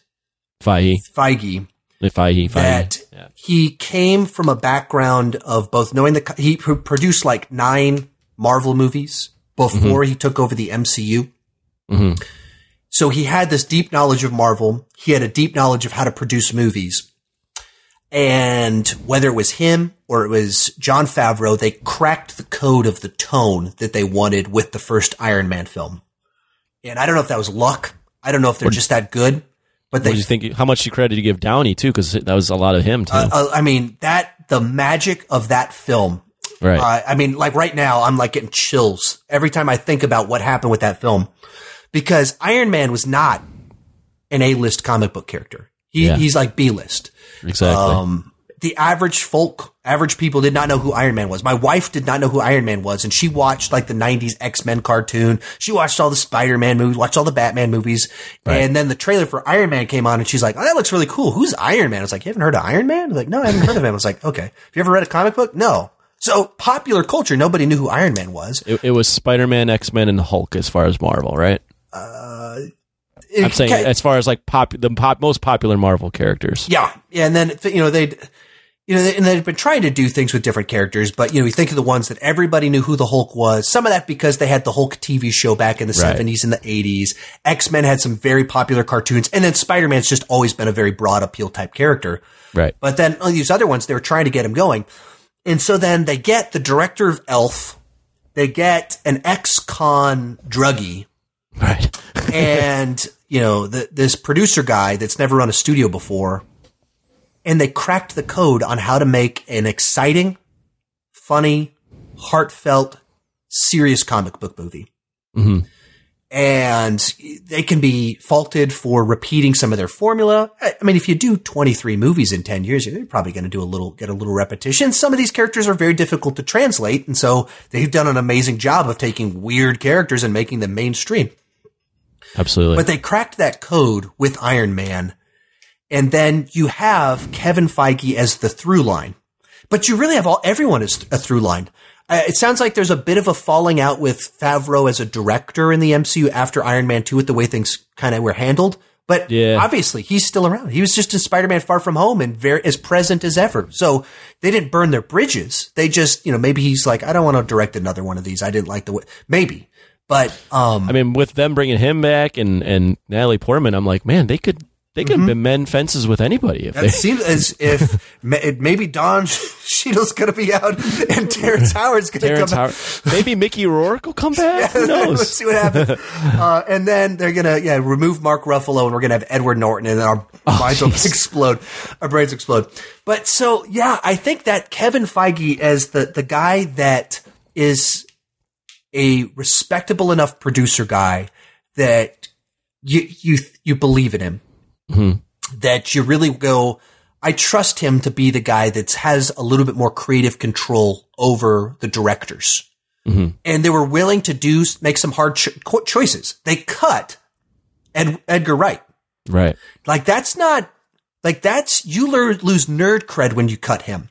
You Absolutely. got a lot of people that are like, I'm not going to watch Ant Man because you cut him, and then pe- they'll take you know years of criticism. Like, of course, Edgar Wright would have made a better movie than Peyton Reed. Yeah, but would they have made a better MCU film? Right. Well, no. So they they did. They made a hard choice. We're going to make a movie that's probably not as good, but we're going to make a movie that fits better in our universe. So the universe is better. Mm. And you know, it, all of this leading up to because they made those sacrifices. Ant Man is incredible in Endgame. He's so important. I mean, he's he's the everyman character. He's the everyman character. He's pivotal to the plot, and in all the, the ways that this kind of ties together. Would Edgar Wright have allowed Kevin Feige to dictate plot points that had to be inside of these movies to set up the scenario so they could have Endgame? Probably Right. not. So, and they they're willing to do that, and so that I just think they they made some incredible casting in that 1st mm-hmm. set. I mean, all the casting all along the way has been incredible, but I think very early on they got did some just amazing stuff with taking a chance on Robert Downey Jr., who um, that is just the, the redemption of Robert Downey Jr. is just a one of the great Hollywood uh, stories now he's the biggest star basically in the mm-hmm. world. and beloved. Right. And everybody loves his redemption story. And uh, I know I don't know how old you are, but like I'm old enough to remember I'm him. 31. You're thir- okay, so you're just a little bit younger than me. Yeah. And so, like for me, I remember him as like this guy that was getting when I first started being aware of Oscars and things like that, being aware of the fact that he was Oscar nominated for Chaplin. And then he showed up in the sequel to The Fugitive, U.S. Marshals. Yeah. And so he's this guy that. like I remembered him. And then all I heard about him for about seven years was he's back in jail. He he's on drugs again. Sure. And that's like these very formative memories about him. And then he was fired from being a side character on Ally McBeal. Which when I heard that, I was like, oh man, this guy was like 10 years ago. This guy was like, they thought he was the best actor of his generation. Like they thought this guy was going to be the real deal. He just got fired from Ally McBeal. And now he's who he is now. That's right. incredible. And that that's the magic of the MCU, I think, is that they they just you know, you think Chris Hemsworth, Chris Evans, all these people, they discovered most of them. They, I mean, they nailed their big 3 Mm-hmm. right off the bat. Like the, the the people that they were building this foundation on, they nailed it with those three guys. And you know, and Chris Evans to me, my first memories were is not another teen movie. Right. And Or the, then the Human Torch. He's Human Torch, which is a, it was basically the same personality of just kind of the obnoxious, you know, jock dude uh, uh, um, from not another teen movie. Right, And right. That's what I knew him as, and so they cast, you know, that guy was like that guy's the douchebag. He's not the all American hero. And then you see the movie and you go, wow, they, I mean, they really, they have nailed the casting. And I don't know if that's Kevin Feige's in these rooms and he just sees the magic, but they have consistently for every single one of these, almost every single one of them, just plucked these people out. And you think, you know, Chris Pratt, uh, he was the, the chubby side character on Parks and Rec. right. Like he was not a stud. He was like his character was the guy that looks ridiculous, has the ugly beard, and is really funny. She steals scenes for being stupid. And then they announced, yeah, that guy's going to be the new superhero. He's going to be shredded. He's handsome. He's like, what? Right. What? Uh, what? What's happening now? Well, they do a good job too of. eh, They always make really interesting casting choices. Like they'll cast someone that's probably a little bit more popular than the lead, and they'll put him as a side character or the Yeah, villain. yeah, absolutely. And it's like, whoa! Like I didn't think like, wait, Robert Redford's in the Winter Soldier. What? a- Right. what is he doing? What's his role? Glenn Close is in Mm-hmm. Guardians of the Galaxy as the Nova Corps. Right. What? well, you think like with Thor, Right. the first Thor film, Chris Hemsworth, when that movie came out, all he was known for was the first 10 minutes of Star Trek. Yeah, where he was the dad. He's the dad. Yeah, Yeah. I remember like that movie was very important to me. I'm a lifelong Star Trek fan.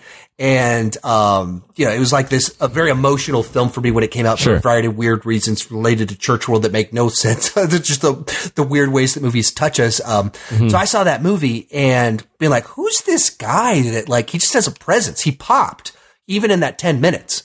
Mm-hmm. That's all he was known for. And he's kind of skinny in it too. Yeah. And they're like, yeah, we that. cast that guy from the beginning of Star Trek as Thor. And then Natalie Portman is Jane. So, of course, Natalie Portman's huge. Yeah, huge. And Tom Hiddleston, once again, I, I didn't know, I have no clue what he was in before that. right. And But then you got Natalie Portman, you got Anthony Hopkins, Rene Russo, and they just Yeah, you go everything. Anthony Hopkins as Odin. You're like, oh, damn, Rene Russo as Frigga. What the hell? Right, and, and even like Stellan Skarsgård, who's not he's not them, but he's one of those guys that you know you remember him from all this stuff. You oh, he's in Goodwill Hunting, and he like brings a credibility so that yeah. this new guy, who Chris, who suddenly all of them are kind of propped up by these great si- side casts, and they've just done that all along with these legacy actors, and even Yep. you know getting people that you would like, right, like you say, Robert Redford, or getting uh, Michael Douglas to Michael Douglas to in play Ant-Man. Hank Pym. Hank Like, Pym is? Ant Man, and it just seems so weird that he's doing like this, like the comedy of the MCU, and he that's the one that he because you don't think of him as like a comedy guy, Right. uh, or anything doing blockbusters at all. And he's totally in on it. He's doing the jokes and everything and having a ton of fun. It's like he elevates this material and you can buy him as this old, very angry, condescending man because you're like, Right. that's what you perceive him as. But he's in the movie, which is awesome. And he does interviews. And like before Ant Man came out, he was doing like promo stuff with Paul Rudd. There's like this video of them doing this deal where they're like slapping their knees and stuff, Yeah. saying ants. They're- they're ants." singing Ant-Man. They're, Yeah. they're singing it, and you're like, they got Michael Douglas to do that. And so they, it's not just that they found these people to do this stuff. They they found them and got them to be all in on it. Yeah, they've gotten them to buy excited. in. And like like Michael Douglas when he talks about this, he's like, oh yeah, I mean, of course I've never read a comic, but you know, it's so much fun to do something that my grandkids love. Like Right. I'm in one of those like they don't care about any movies I've made until I did Ant Man, and now they my kids actually care about or my grandkids actually care about. It. It's like like that's such a fun story of uh, some of the stuff. He's like totally in on it for his grandkids. they've they've gotten to the point where it's like people are just like fan casting actors and actresses in the movies, and you can like you can almost believe like. Yeah, they could probably get that person. Right. Like people are talking about like Keanu Reeves. Like, oh yeah, Keanu Reeves. I could see him in an MCU film. You know, I mean, the some of the casting with Eternals is like, what the hell? Right. Salma Hayek, Angelina Jolie. What are we doing here? When you kind of look at it, when you're they've got this many franchises, we're so many years into this, Yeah. and I, I mean, how many people are are left out there for some of these roles? Like you start Right. going, I, I mean, I guess they have to show up And the list Right. of uh, of people to call. Okay, I guess Keanu Reeves probably is going to show up in one of these two universes. It's almost like, especially with where he, this resurgence that he's had this year. Yeah. Um, it would seem foolish if he, the way that he keeps riding this wave is, yeah, we got John Wick 4 in two years, and we got Bill and Ted next year, and then the year after that, he shows up as Adam Warlock in Guardians of the Galaxy Volume 2 Oh or whatever God. it is. Right. And you, you think through it and you go, well, I mean, that just sounds just like an obvious career move for him to, to show up in one of these. Like, it's, it's like kind of what you have to do now. And Yeah, it's like everyone has their you for it. cameo. Right. I mean, Stallone was in a Marvel Right. movie. That's, oh, I mean, actually, you, you make me depressed if you bring that one up to me. Oh, you didn't like that one so much? Oh, you did rank that low, right? Oh, well, so Stallone's probably my favorite actor. Okay. So if they announce tomorrow that they're going to, were you shadow boxing as a kid growing up? I, I mean, I'm shadow boxing as of this morning when I was at the gym. I, mean, I, I haven't stopped, and that's not a joke. Like I, when I'm at the gym, I'm punching the weights and stuff. I'm and you're still playing going. that music in your head? Uh, I, earlier today, I was playing Hearts on Fire from Rocky Oh, Four. I mean, I'm, I'm that guy. I am. I'm all in. None of this is jokes. This is all true. Uh, I was listening to Hearts on Fire earlier today. Rocky Four is one of my favorite all time movies. It's it's it's so bad, but it's so fun. well, it's an '80s product more than Right. a movie. Yeah. If you think is this is like a thing that could only exist in the '80s, it's incredible. It's It's the Rocky superhero movie. Yeah, i exactly. It's it's a Yeah. revenge movie. It's a superhero movie. Uh, it's it's everything that I love about the '80s, all wrapped up in one. Uh, including Hearts on Fire. Hearts on Fire, all of it. and and the, the sequel song to Hearts on Fire that's the score. I didn't know. There's two different sound. There's the There's soundtrack two and the- songs, yeah. It's two songs, and in the movie they transition together when he starts running up the mountain. It's called Up the Mountain. So then when I'm at the gym, like I'm like, all right, I gotta like I'm lifting weights, Hearts on Fire. We got to get into the song. I got to switch over in my to the other album so Yeah. that I can transition into the part where I climb up the mountain as I put up Right. more weight than I've ever put up before. and, and you raise two fists and yell Drago at the end of it. At the end of it at a gym. Everyone around me is like, "What is wrong with this guy?" It's like that guy's way too much into Rocky. But so, um, The little kid's like, "Who's Rocky?" right. And then you just want to kill yourself. Oh my god! Uh, so they, they put out a new. I, I got to get back to your question because I expanded Yeah, yeah. better. But, but I have a rabbit trail before I get back to being off these rabbit trails. Uh, so they put out a new Rambo poster yesterday, and I on my Instagram I just shared it in my stories, and I had someone message me, "Who's Rambo?" Oh my I, I was like, gosh! I don't, I don't know how to respond to this. Like, I'm so, trying so hard to not be my actual personality. Like, my, my brand is being a nice person. I'm actually really condescending. I'm, I'm not nearly Mm-hmm. as nice as I come off. Um, and I'm like trying to like, okay, Mm, how do, uh, how do I respond to someone that doesn't know? What do I do? This guy doesn't know who Rambo is. What do I do? And so I tried, like, it's actually one of the biggest uh, action movies of the 80s. Like, I thought Terminator was the biggest action movie. Like, oh, no, come on. What- Oh, Whoa, you're killing me right now. not the same actor. Yeah, not the same actor. And technically speaking, Rambo 2 would made like four times as much money as the first Terminator movie. Terminator 2, Terminator 2. 90s. Yeah. That one comparable money to what what uh, Rambo First Blood Part 2 did. And anyway, anyway. So I loved Guardians of the Galaxy, the first one. Yep. Um Guardians didn't like Vol- two as much. Guardians Volume 2 is the for me the most disappointing movie in the MCU. See, I liked Volume Two a lot. I I like that it makes you pause. You're like, oh. Uh, uh.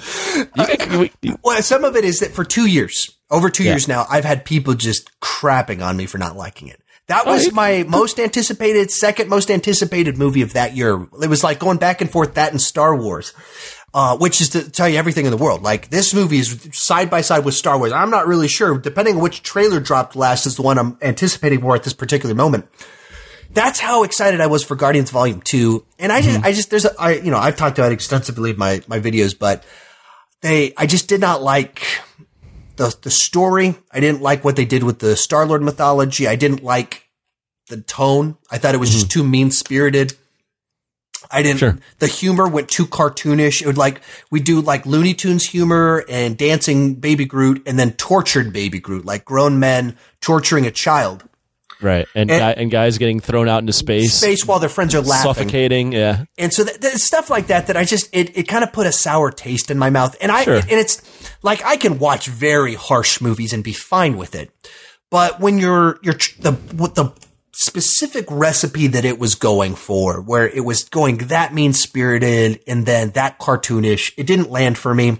sure. Uh, some of the stuff with the nature of the ego plot line about Star Lord having, uh, you know, find, meeting his dad, an orphan finding his dad that he's looking for, only to find out that it, you know his dad killed his mom, that he had thousands of siblings that have all been killed by by his dad.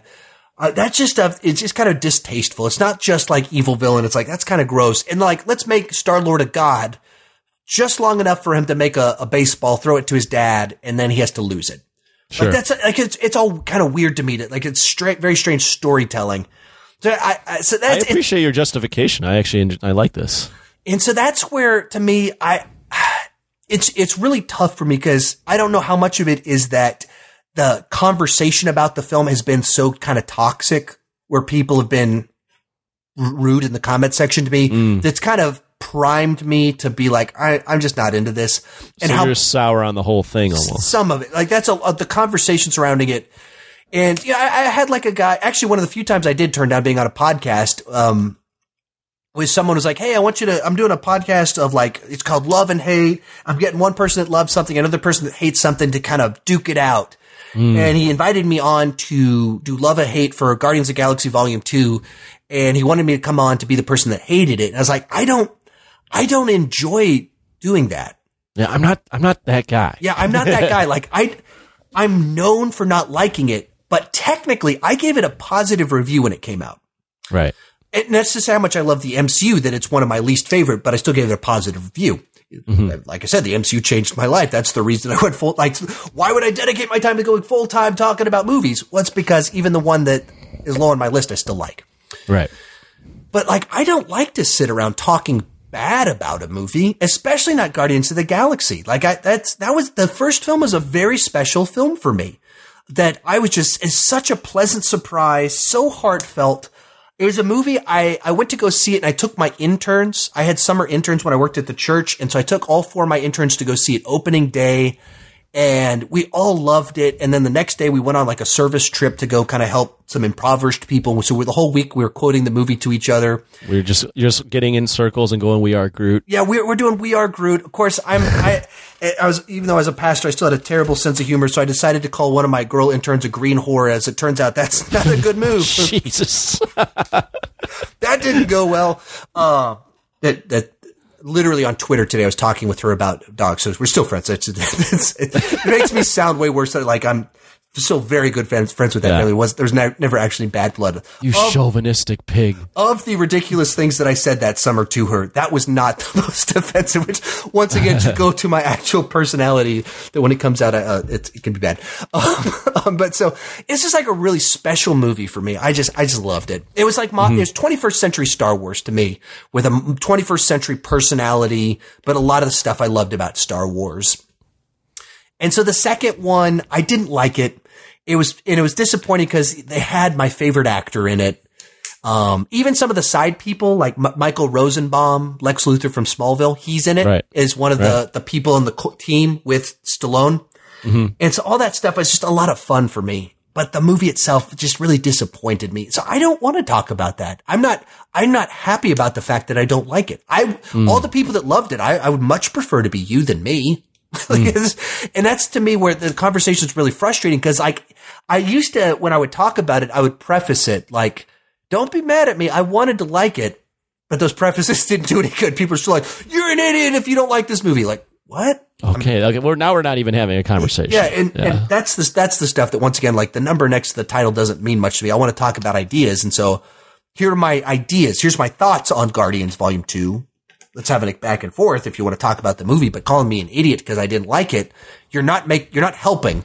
You you're mm-hmm. making me like the movie less because you're creating a negative attachment to the film, which is when I talk to people about this movie, they're they, they're mean to me, which I don't yeah, they enjoy. Spit that. vitriol at me. Yeah. Here, let me ask you a quick question. Okay. go ahead. Go ahead. I was gonna say, so talking about MCU, I've looked at a lot. I've read, I've seen a lot of your videos. Okay. I don't know if we've gone. You've done this though. Okay. What is your favorite non-action small scene or small moment, small bit of dialogue? And I'll I'll give you an example of mine. One of mine, and then you can you can go okay. from there.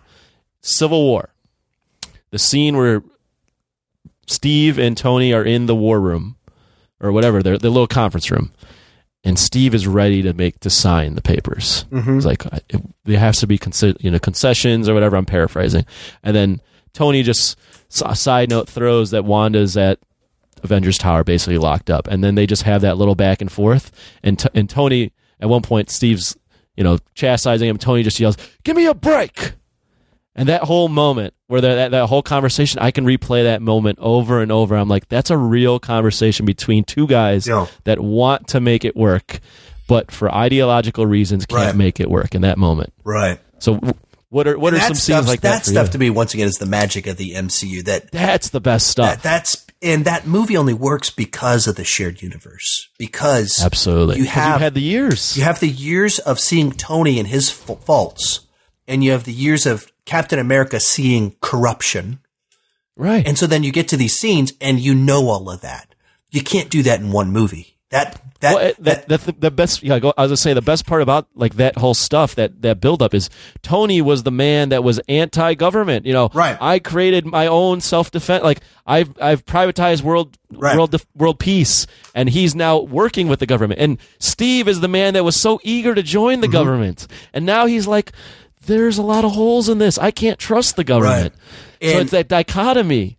And in the context that Tony just cre- went cr- rogue and created Ultron, right? And he's going to rethink his life choices. Exactly. And he's so, got to be put in check. And that's what he's thinking. And then what's the movie that just came before for Captain Winter America? Soldier. Winter Soldier. And he yeah. just went, I've been fighting for the government. I don't, I trust myself. They have agendas. And they have agendas. I trust myself and my friends. Right. And I don't trust this board of people. And, and then likewise Avengers where, wait, the government wants to blow up the city? Right. And they're the ones holding this against, wait, what? Steve's line, the safest hands are still our own. No. So favorite little scenes like that. Um, uh, um, Not to put you on the spot. so the the one that's been pretty heavily on my mind is one that a lot of people would be be shared with. Kind of a bit of a bit of a final battle would be the, the bookends of I am Iron Man. Okay. So someone asked me two years ago, I did a video talking about favorite lines, favorite moments in the MCU. And in my top 10 was the original Iron Man film, the end of the film, where they just turned the superhero tropes on their head. Right. They ev- flipped it. Flipped it. Because it's always their, it's their secret identity.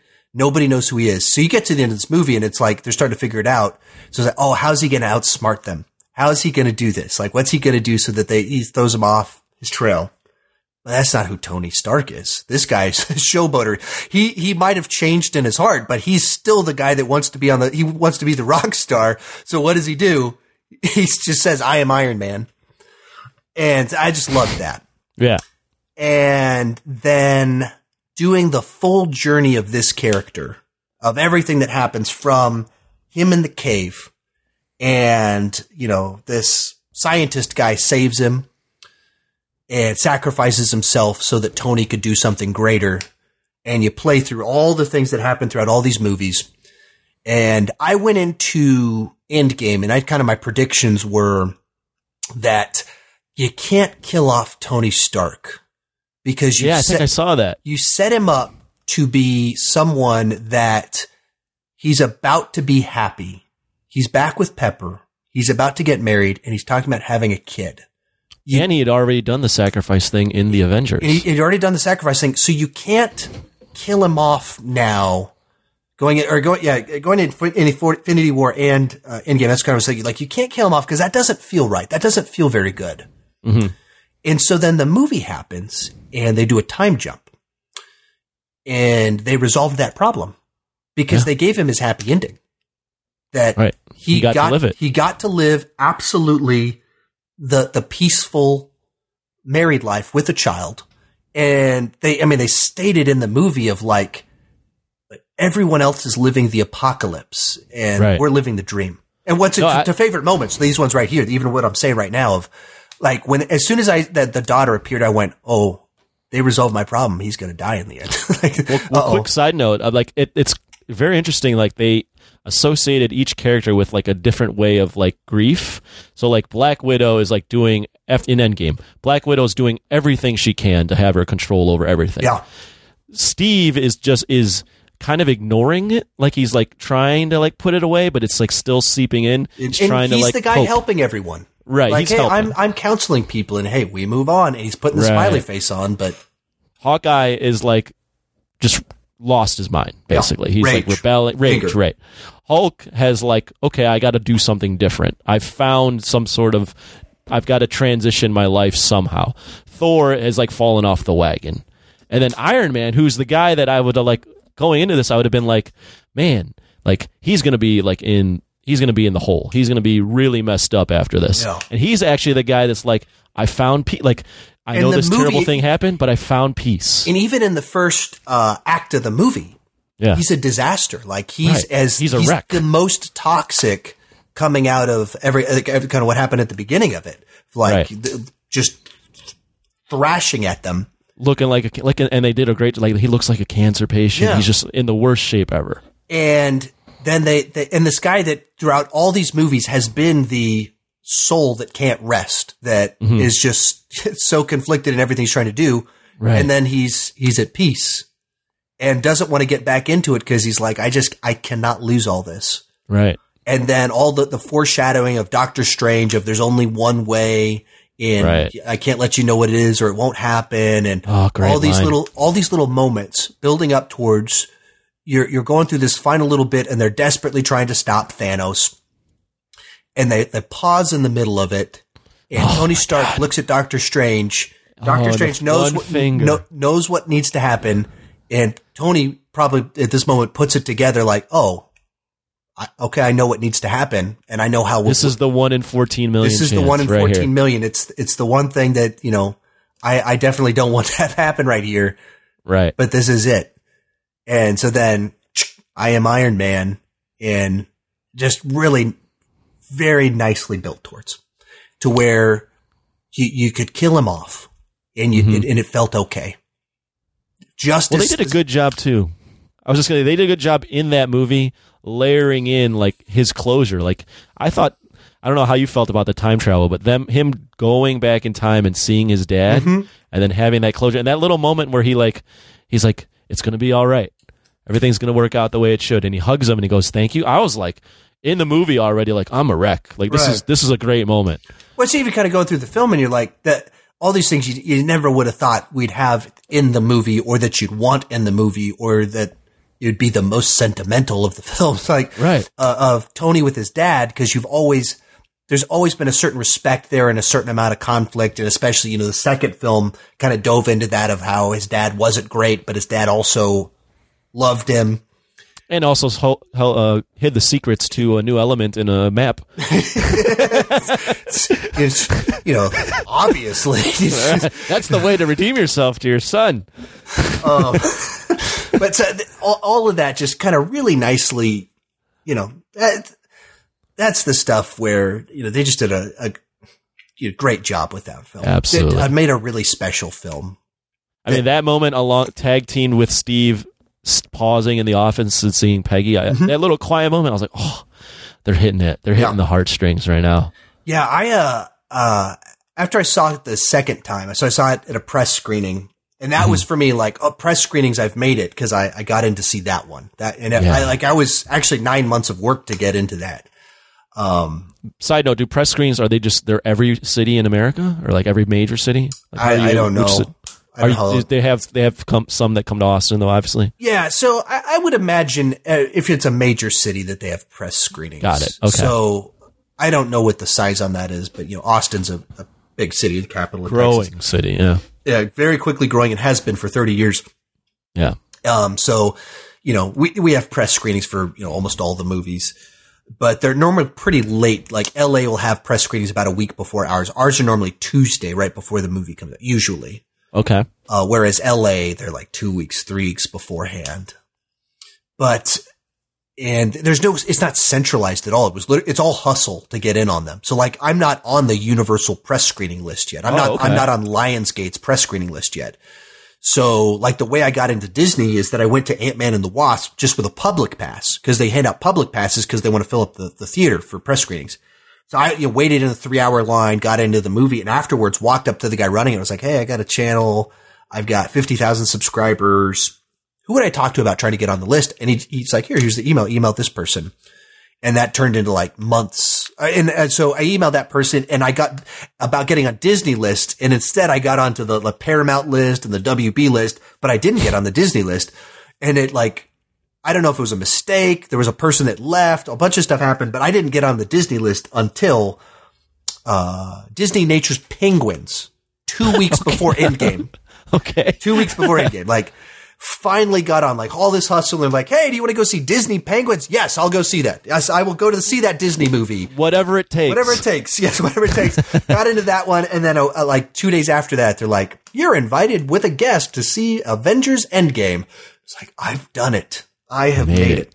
You made it, kid. But so I, uh, I, I, saw Avengers Endgame press screening. Then I went opening night, mm-hmm. and that's that was a that's a I think for probably most people that was a probably a pretty special screening of a movie. That um, opening uh, night Endgame, one of the best screenings of just packed theaters, people c- crying, cheering, standing up, like clapping when oh my gosh, Captain America was emotions. and just huge. Uh, you know, in, in, the somber sections, the, the theaters silent, and then you silent. just hear sniffling. Yep, yep. and that's so rare. I mean, I like, you know, I've been doing this this YouTube thing for three years, and so I go to the movies two times per week. Always mm-hmm. there, opening night for movies. And there's just never been anything in the ballpark of that in my three years doing this. I completely agree with uh, you. Just some, some, even you know, even being packed for for other Marvel movies nothing even close. Or the closest thing to Endgame was Infinity War at the snap. That's Right. the only thing kind of comparable, but even that wasn't the level of emotion that you had It, it wasn't the journey as Endgame. No, Right. not at all. It, it was the start of the journey when the snap happened, and then Right. there was Then you carry that baggage into in- Endgame. Endgame. Yeah. And so then that op- and my like, you know, my I have a buddy Andy who's got a YouTube channel. He's a big creator for movies. He's very energetic. And one of his theories in my video on my channel about Endgame was that Captain America was going to yield Mjolnir, and that was like nine months out. He's like, That was he- his theory? That was his theory. I mean, I'm sure other Okay. people had it too, but he was the one that was like, the reason I said that in my videos is because he said it. And I went, yeah, that it, like that seems like such. If they did that, that would be incredible. That is Right. that would be so so so amazing. So he's there with me, two seats over, and I'd already seen Endgame two days before, so I'm waiting to see Oh. how people are going to respond to this. That's always fun though too, is That was- knowing that, what, that- knowing what's going to happen and seeing the response That- of others. And that's kind of, you know, most memorable experiences watching a movie was watching Endgame for the second time because Mm-hmm. you get to that third act and I'm just watching everyone around me. yeah. So that hammer flies into Captain America's hand and my buddy Andy, and I'm staring at him. I'm not looking at the screen. I'm looking at him, and he stands up and starts clapping right there. Like, yeah, starts cheering, and everyone else in the room is too, just losing it. And then, you know, two minutes after that, you know, Captain America on your left in his ear, and the Well, even the right before that though, you get the, quick cut to Thor it. going. Well, Oh. you get the quick cut to Thor going. I knew. I knew, it." yeah, right. I mean, just like the perfect little things of like the the res, you know the response to Thor in Age of Ultron when he was trying to lift the hammer was like, uh oh, Yeah, right. And but now we're in the moment where it matters. He's like, I knew it. Like, yeah, he's like he. He's always been that guy. He's always Yeah. been worthy, of course. And then you know, uh, in his ear on the left, and the portals start opening. And you know, my wife just starts bawling, and just and as it keeps on going on, and and Spider Man swings out, and just like the room is crying at this moment. Just everybody's brought back. Spider Man got the biggest applause for me when he came back yeah, in my theater.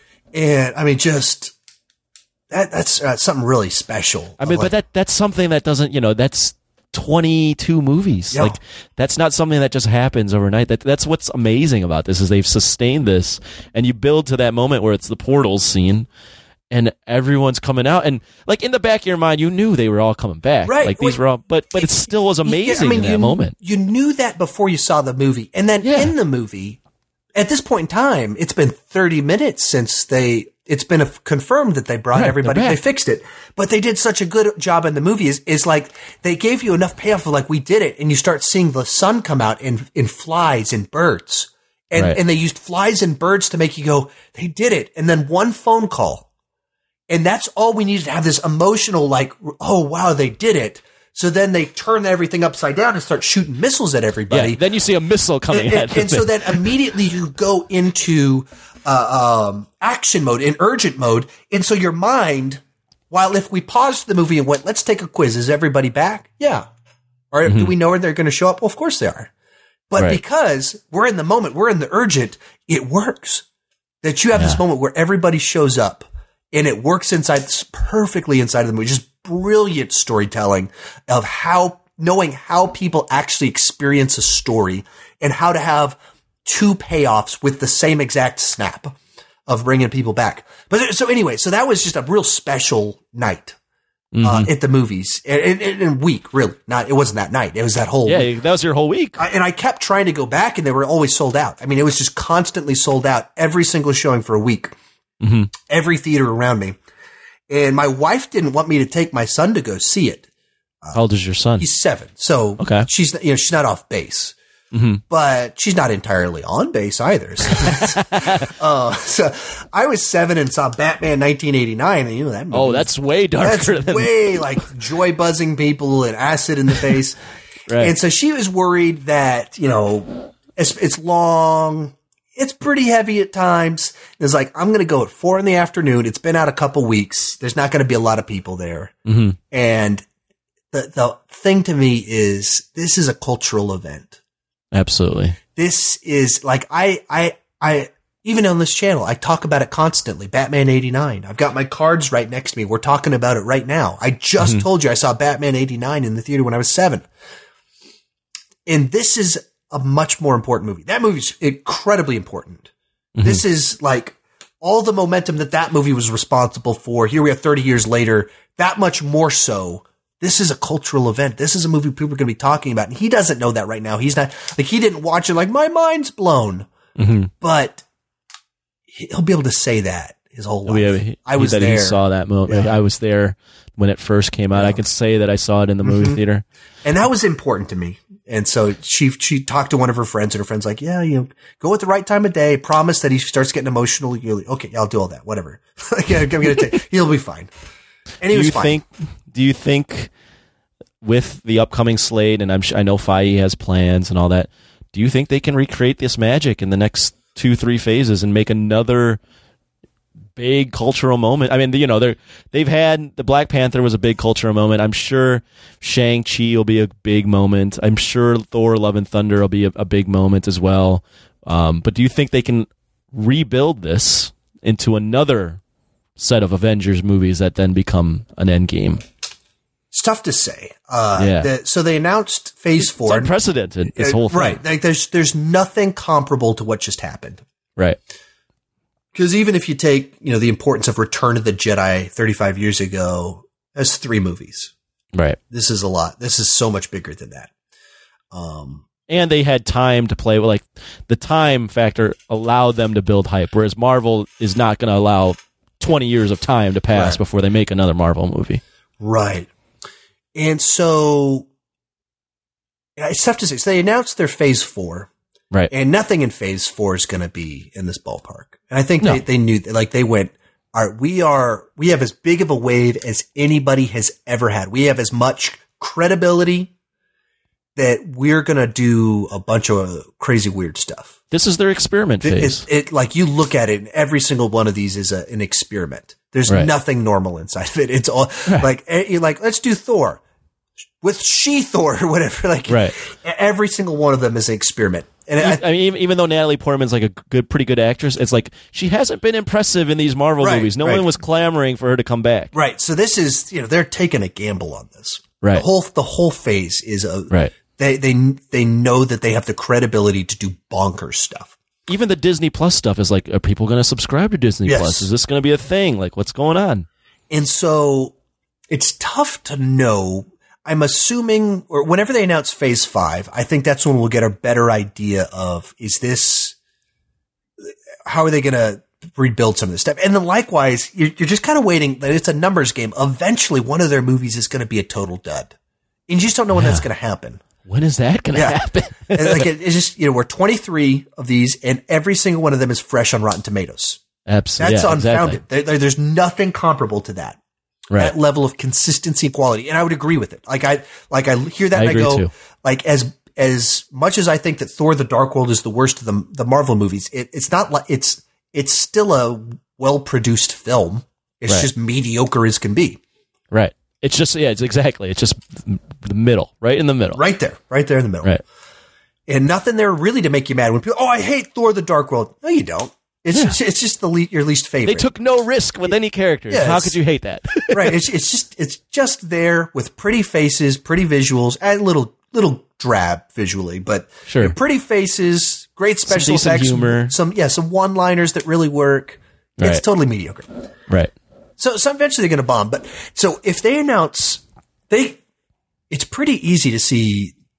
You know, D twenty three this year, Comic Con next year. They're like, here's Phase 5 Mhm. In twenty twenty two, we got Fantastic Four.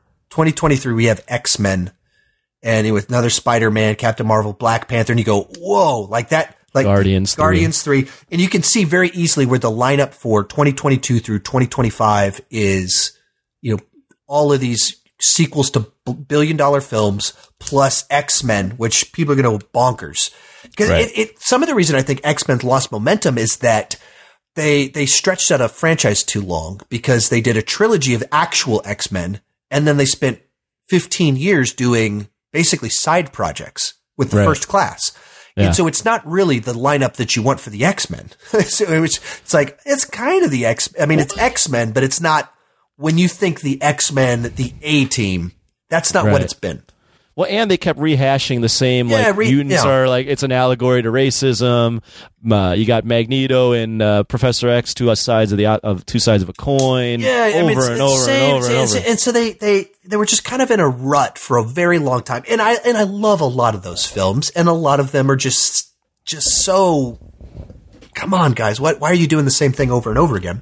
right. And so you think Kevin Feige doing his magic with the X Men? It just seems that just seems amazing. Likewise, people want a good Fantastic Four film, and and Kevin Feige can easily make one. It's like the fact that we've had you know four of these that are not good, three different renditions. Um, I think it's just kind of uh, an odd coincidence. There's no Did you end up with Bryan Cranston as Doctor Doom? Was that your final pick? Yes, I forgot it. yes. Yeah, that's I watched I, that want, video. I want him to be something. So you know, if he didn't get to be Lex Luthor, then let's get make him Doctor Doom. Just- uh, sure, let's go for it. So, um, it seems really easy to make a, a good fun. If if they can make Guardians of the Galaxy fantastic, Fantastic Four, pretty easy to make fantastic. I feel like they should. I saw this online.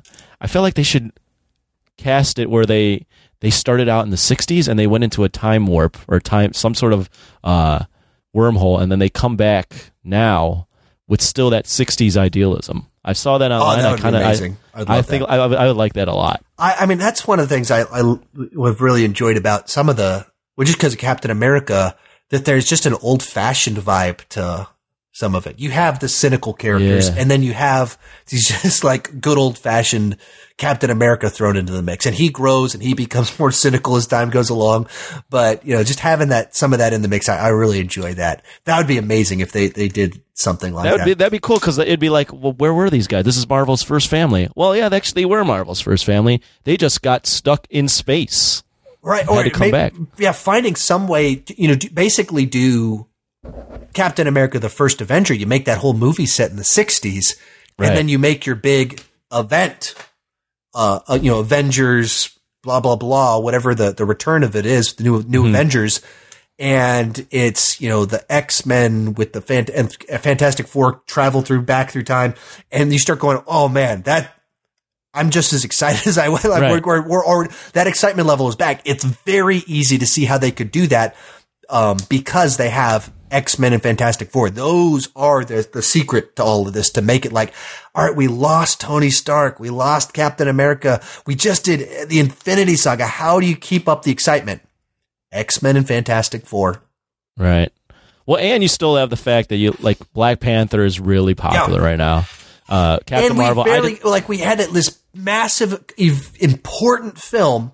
right? And then he's not really all that important in the, the last two Avengers films. Exactly. He, yeah, yeah. We're in Wakanda. He's like he opened his doors. right. That's kind of it. but that was it. And and he ran with the gauntlet for about mm, twenty steps. Yeah, you got twenty steps. So like we want more of his story. Like we want Right. to see that. And so yeah, that's it'll be interesting to see who they who they get for whatever this new Avengers is. Do they go with Ryan Coogler doing it? Um, Ooh. and you know, you think uh, what what direction do they want to take that? Um, that, that's that's where it get I think- I think- kind of fun and interesting. I feel like all these like these Phase Four movies, and even the directors of like Black Black Panther, Captain Marvel. Um, I feel like they're all kind of in the running. Like, who would have thought the directors, you know, coming over, from, they're from Community, Yep. the guys doing Winter Soldier would be like, these are the guys that are shepherding us to the like to the taking us home, getting us a touchdown. right. Like I think everyone that's directing a Marvel film right now has an opportunity. If they show out in their movies, they could be the next person. Yeah.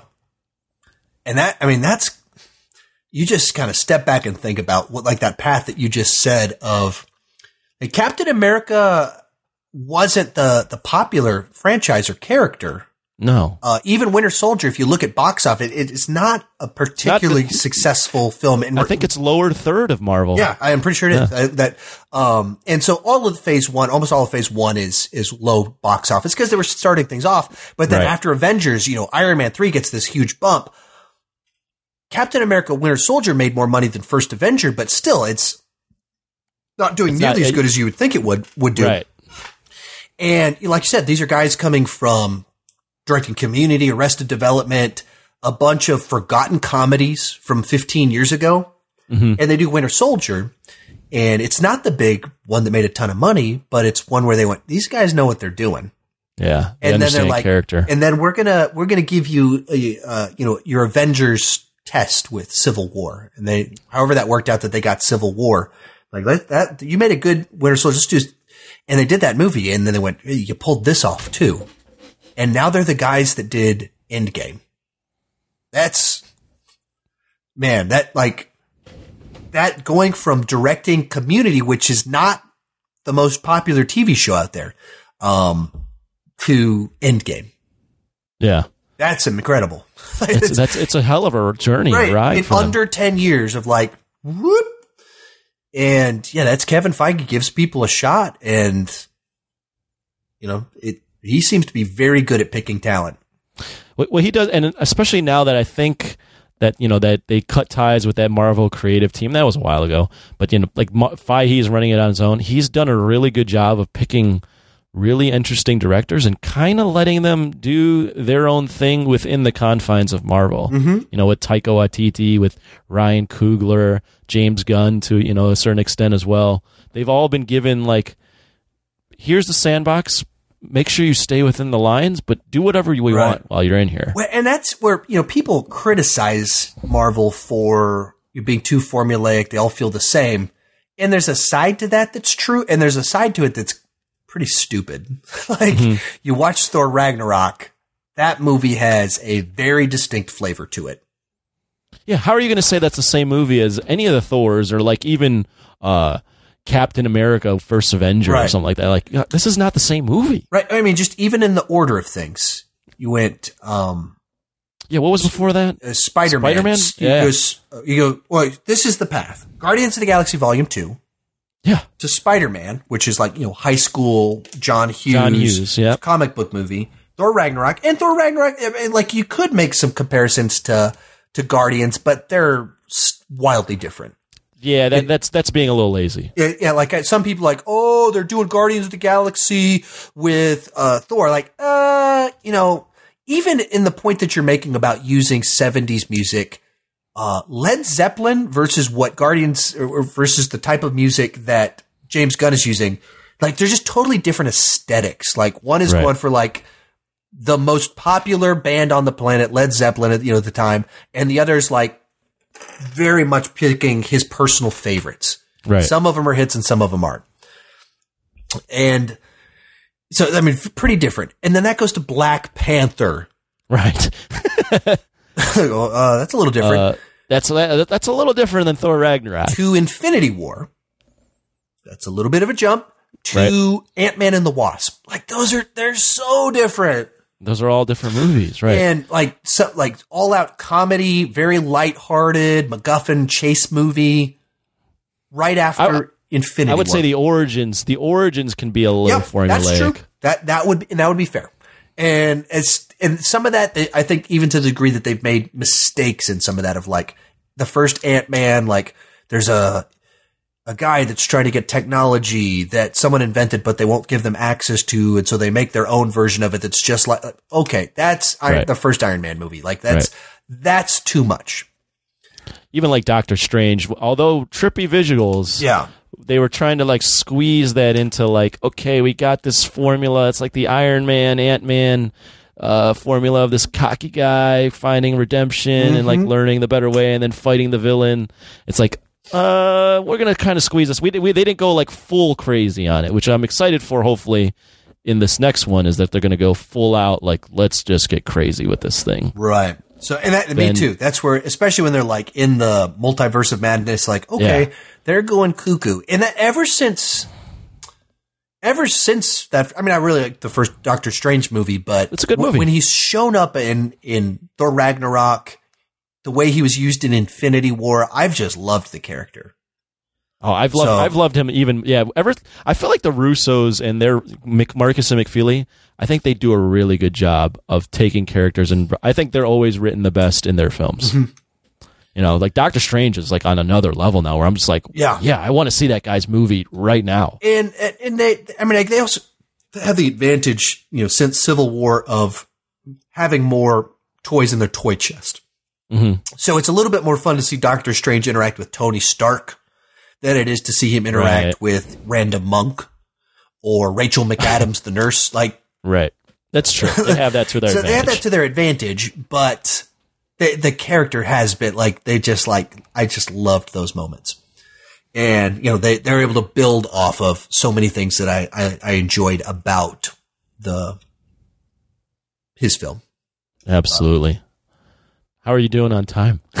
We've almost gone two hours. Yeah, well, yeah. If we probably have a few more things if you want to talk about, uh, Sure. close things out a little bit. But yeah, I should probably close out at two hours since I got to. Yeah, yeah. We'll we'll we'll, Well, we'll I uh, so I, I rented the movie Long Shot from Redbox. I didn't see it in the theater, okay. and then when I rented it, it told me that I could get a free game rental. So I rented the new Wolfenstein game for free. Okay. So right now we're at ten o'clock. So once I get off this, I got to run downstairs, watch Long Shot, and then I need to stay up for like four more hours playing this free rental of Wolfenstein. So Jesus. I've I've got a busy night, very busy night. the uh, important things in life. Uh, absolutely, absolutely. Well, let's let's close with this. Okay. Um, we talked about let let let yeah. Let's like we'll close with this. What is the movie you are most anticipating in Phase Five? And I'll and I'll give you a couple different options, okay. assuming these all get made. Fantastic Four, X Men, Black Panther Two, Captain Marvel Two, Guardians Three, and we'll throw in one more wild card: Spider Man Three. For that batch right there, which one would I'd I would go. Well, actually, we know Blade is in that batch too. Oh, I'm sorry. Blade is also He in did. He did announce that. Uh, so Yeah, and I don't think all of these will get made in Phase Five, but it's possible. They I- they Phase Three had like eleven possible. movies. Yeah, Yeah, it- It, it sounds very possible. I would imagine if, uh, Yeah. especially with Phase Four being short and not having Right. a event film at the end of it, right. it seems very possible that Phase Five would be long, give you everything that you want, leading up to something whack insane.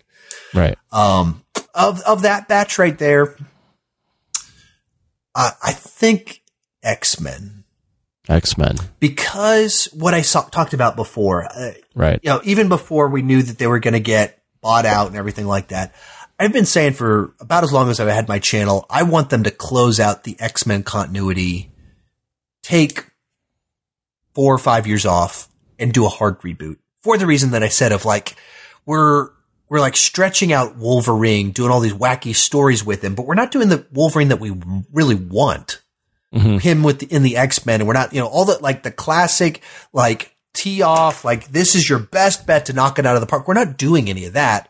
We're we're repeating all these stories and doing wacky versions of it, and um, you know, it we're setting it in the seventies, then the eighties, then the nineties, and like then the, this weird gimmick about the time jumps. Take five years off. And this franchise started the, this whole thing. It started the year 2000. Right. Um, like that is, that's a long time ago. Nineteen years. And take time off, rethink it, and do a hard reboot of the whole thing. Just start over and do it. And it like it started before they cracked the code on how to do modern comic book movies. They were part of cracking that code, but just how much CGI has changed, how much the characters in the comics have changed. Right. All of that has happened. The general level of audience acceptance for this. Yeah, all of this, like everything about it since when they did the classic version. And even they closed out that trilogy was 15 years ago almost. right. In which case, that's what I wanted. And do a hard reset, do it proper inside of the uh, this universe. You can use the snap as some explanation of maybe why mutant powers were triggered or some why we didn't know about where they were before. There's several things that you could do that could like make sense of it. Mhm. And yeah, I, that's the one that I think I get to see one of these. If I could pick one, what would I want? I'd want that one. Then probably Blade, and then uh, probably Guardians. Then Fantastic Four, Black Panther, Captain Marvel. Hey, look at look at you doing the ranking on the yeah, spot. uh, Spider Man would be probably be a little bit higher up. He'd probably be right in front of. Mm, yeah, probably be in front of Black Panther. Captain Marvel that's two your- would probably be at the bottom. You're wasting ta content for your YouTube, man. This is all true. go on your YouTube.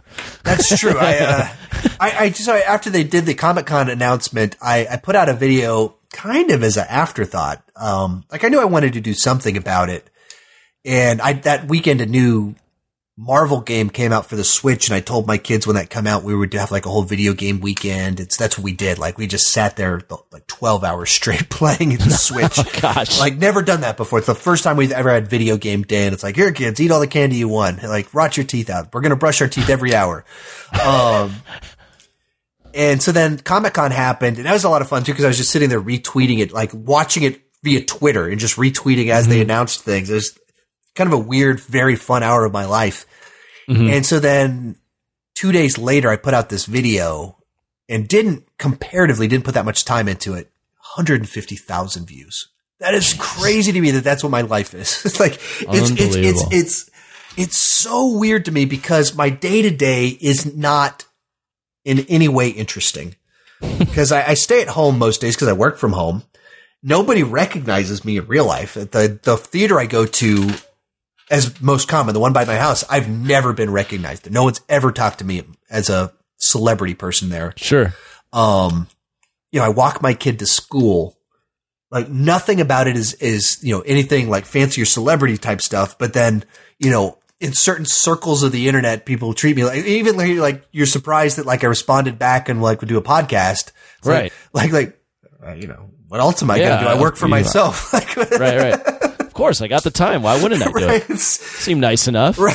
So, um, so it's it's it's one of those ones that it's it's, it's still just so wacky and surreal that you know threw my thoughts together real quick about Phase Four of the MCU, and uh, 150 people cared what I had to say about that.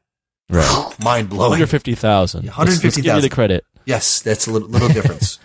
yeah. Well, I appreciate you coming on, man. Um, you know, you're you're doing doing good things. You're doing big things, and and it's nice to see someone. You know, we've just talked for this two hours, but I, I can sense you're a good guy, and it's nice to see someone that's a good person doing good things and succeeding. So, I wish you all thank the best, man. You. And and uh, is there anything you want to plug before you get out of here?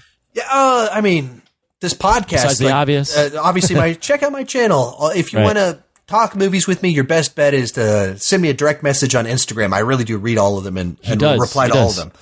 And like, it's very common that I will literally shoot a little video to someone. That's not like a rare thing. That's every single day I send videos to people. Sometimes I send like, send a lot of videos to people. Um, but, uh, yeah, I got a podcast starting off. So if you like podcasts, which I imagine you since you're listening right now, I should have one about six weeks. Don't have a title. Don't know what it would look like exactly but, but six weeks from now, I will know. Hopefully, Perfect. that'd be bad if I don't. Perfect. Well, again, man, thanks for your time and uh, wish you all the best. Thanks for having me. Awesome. This is a Danger Entertainment podcast. DangerEntertainment.net. Danger Entertainment Podcast Network.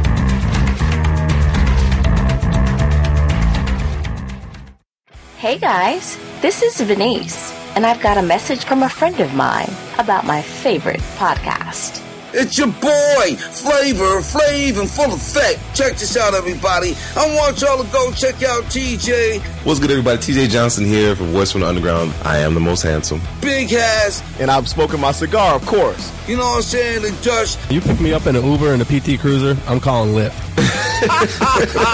Instead be fighting the power, talking about social issues, politics, you know what I'm saying? And we're not even that good. Right, we're terrible. Terrible. Tangents all over the place. And not only that, but they be keeping it fun with the sports, music, comics, and movies too. Am I allowed to I talk? Think, I think no, not right now. Shut up, just... colonizer!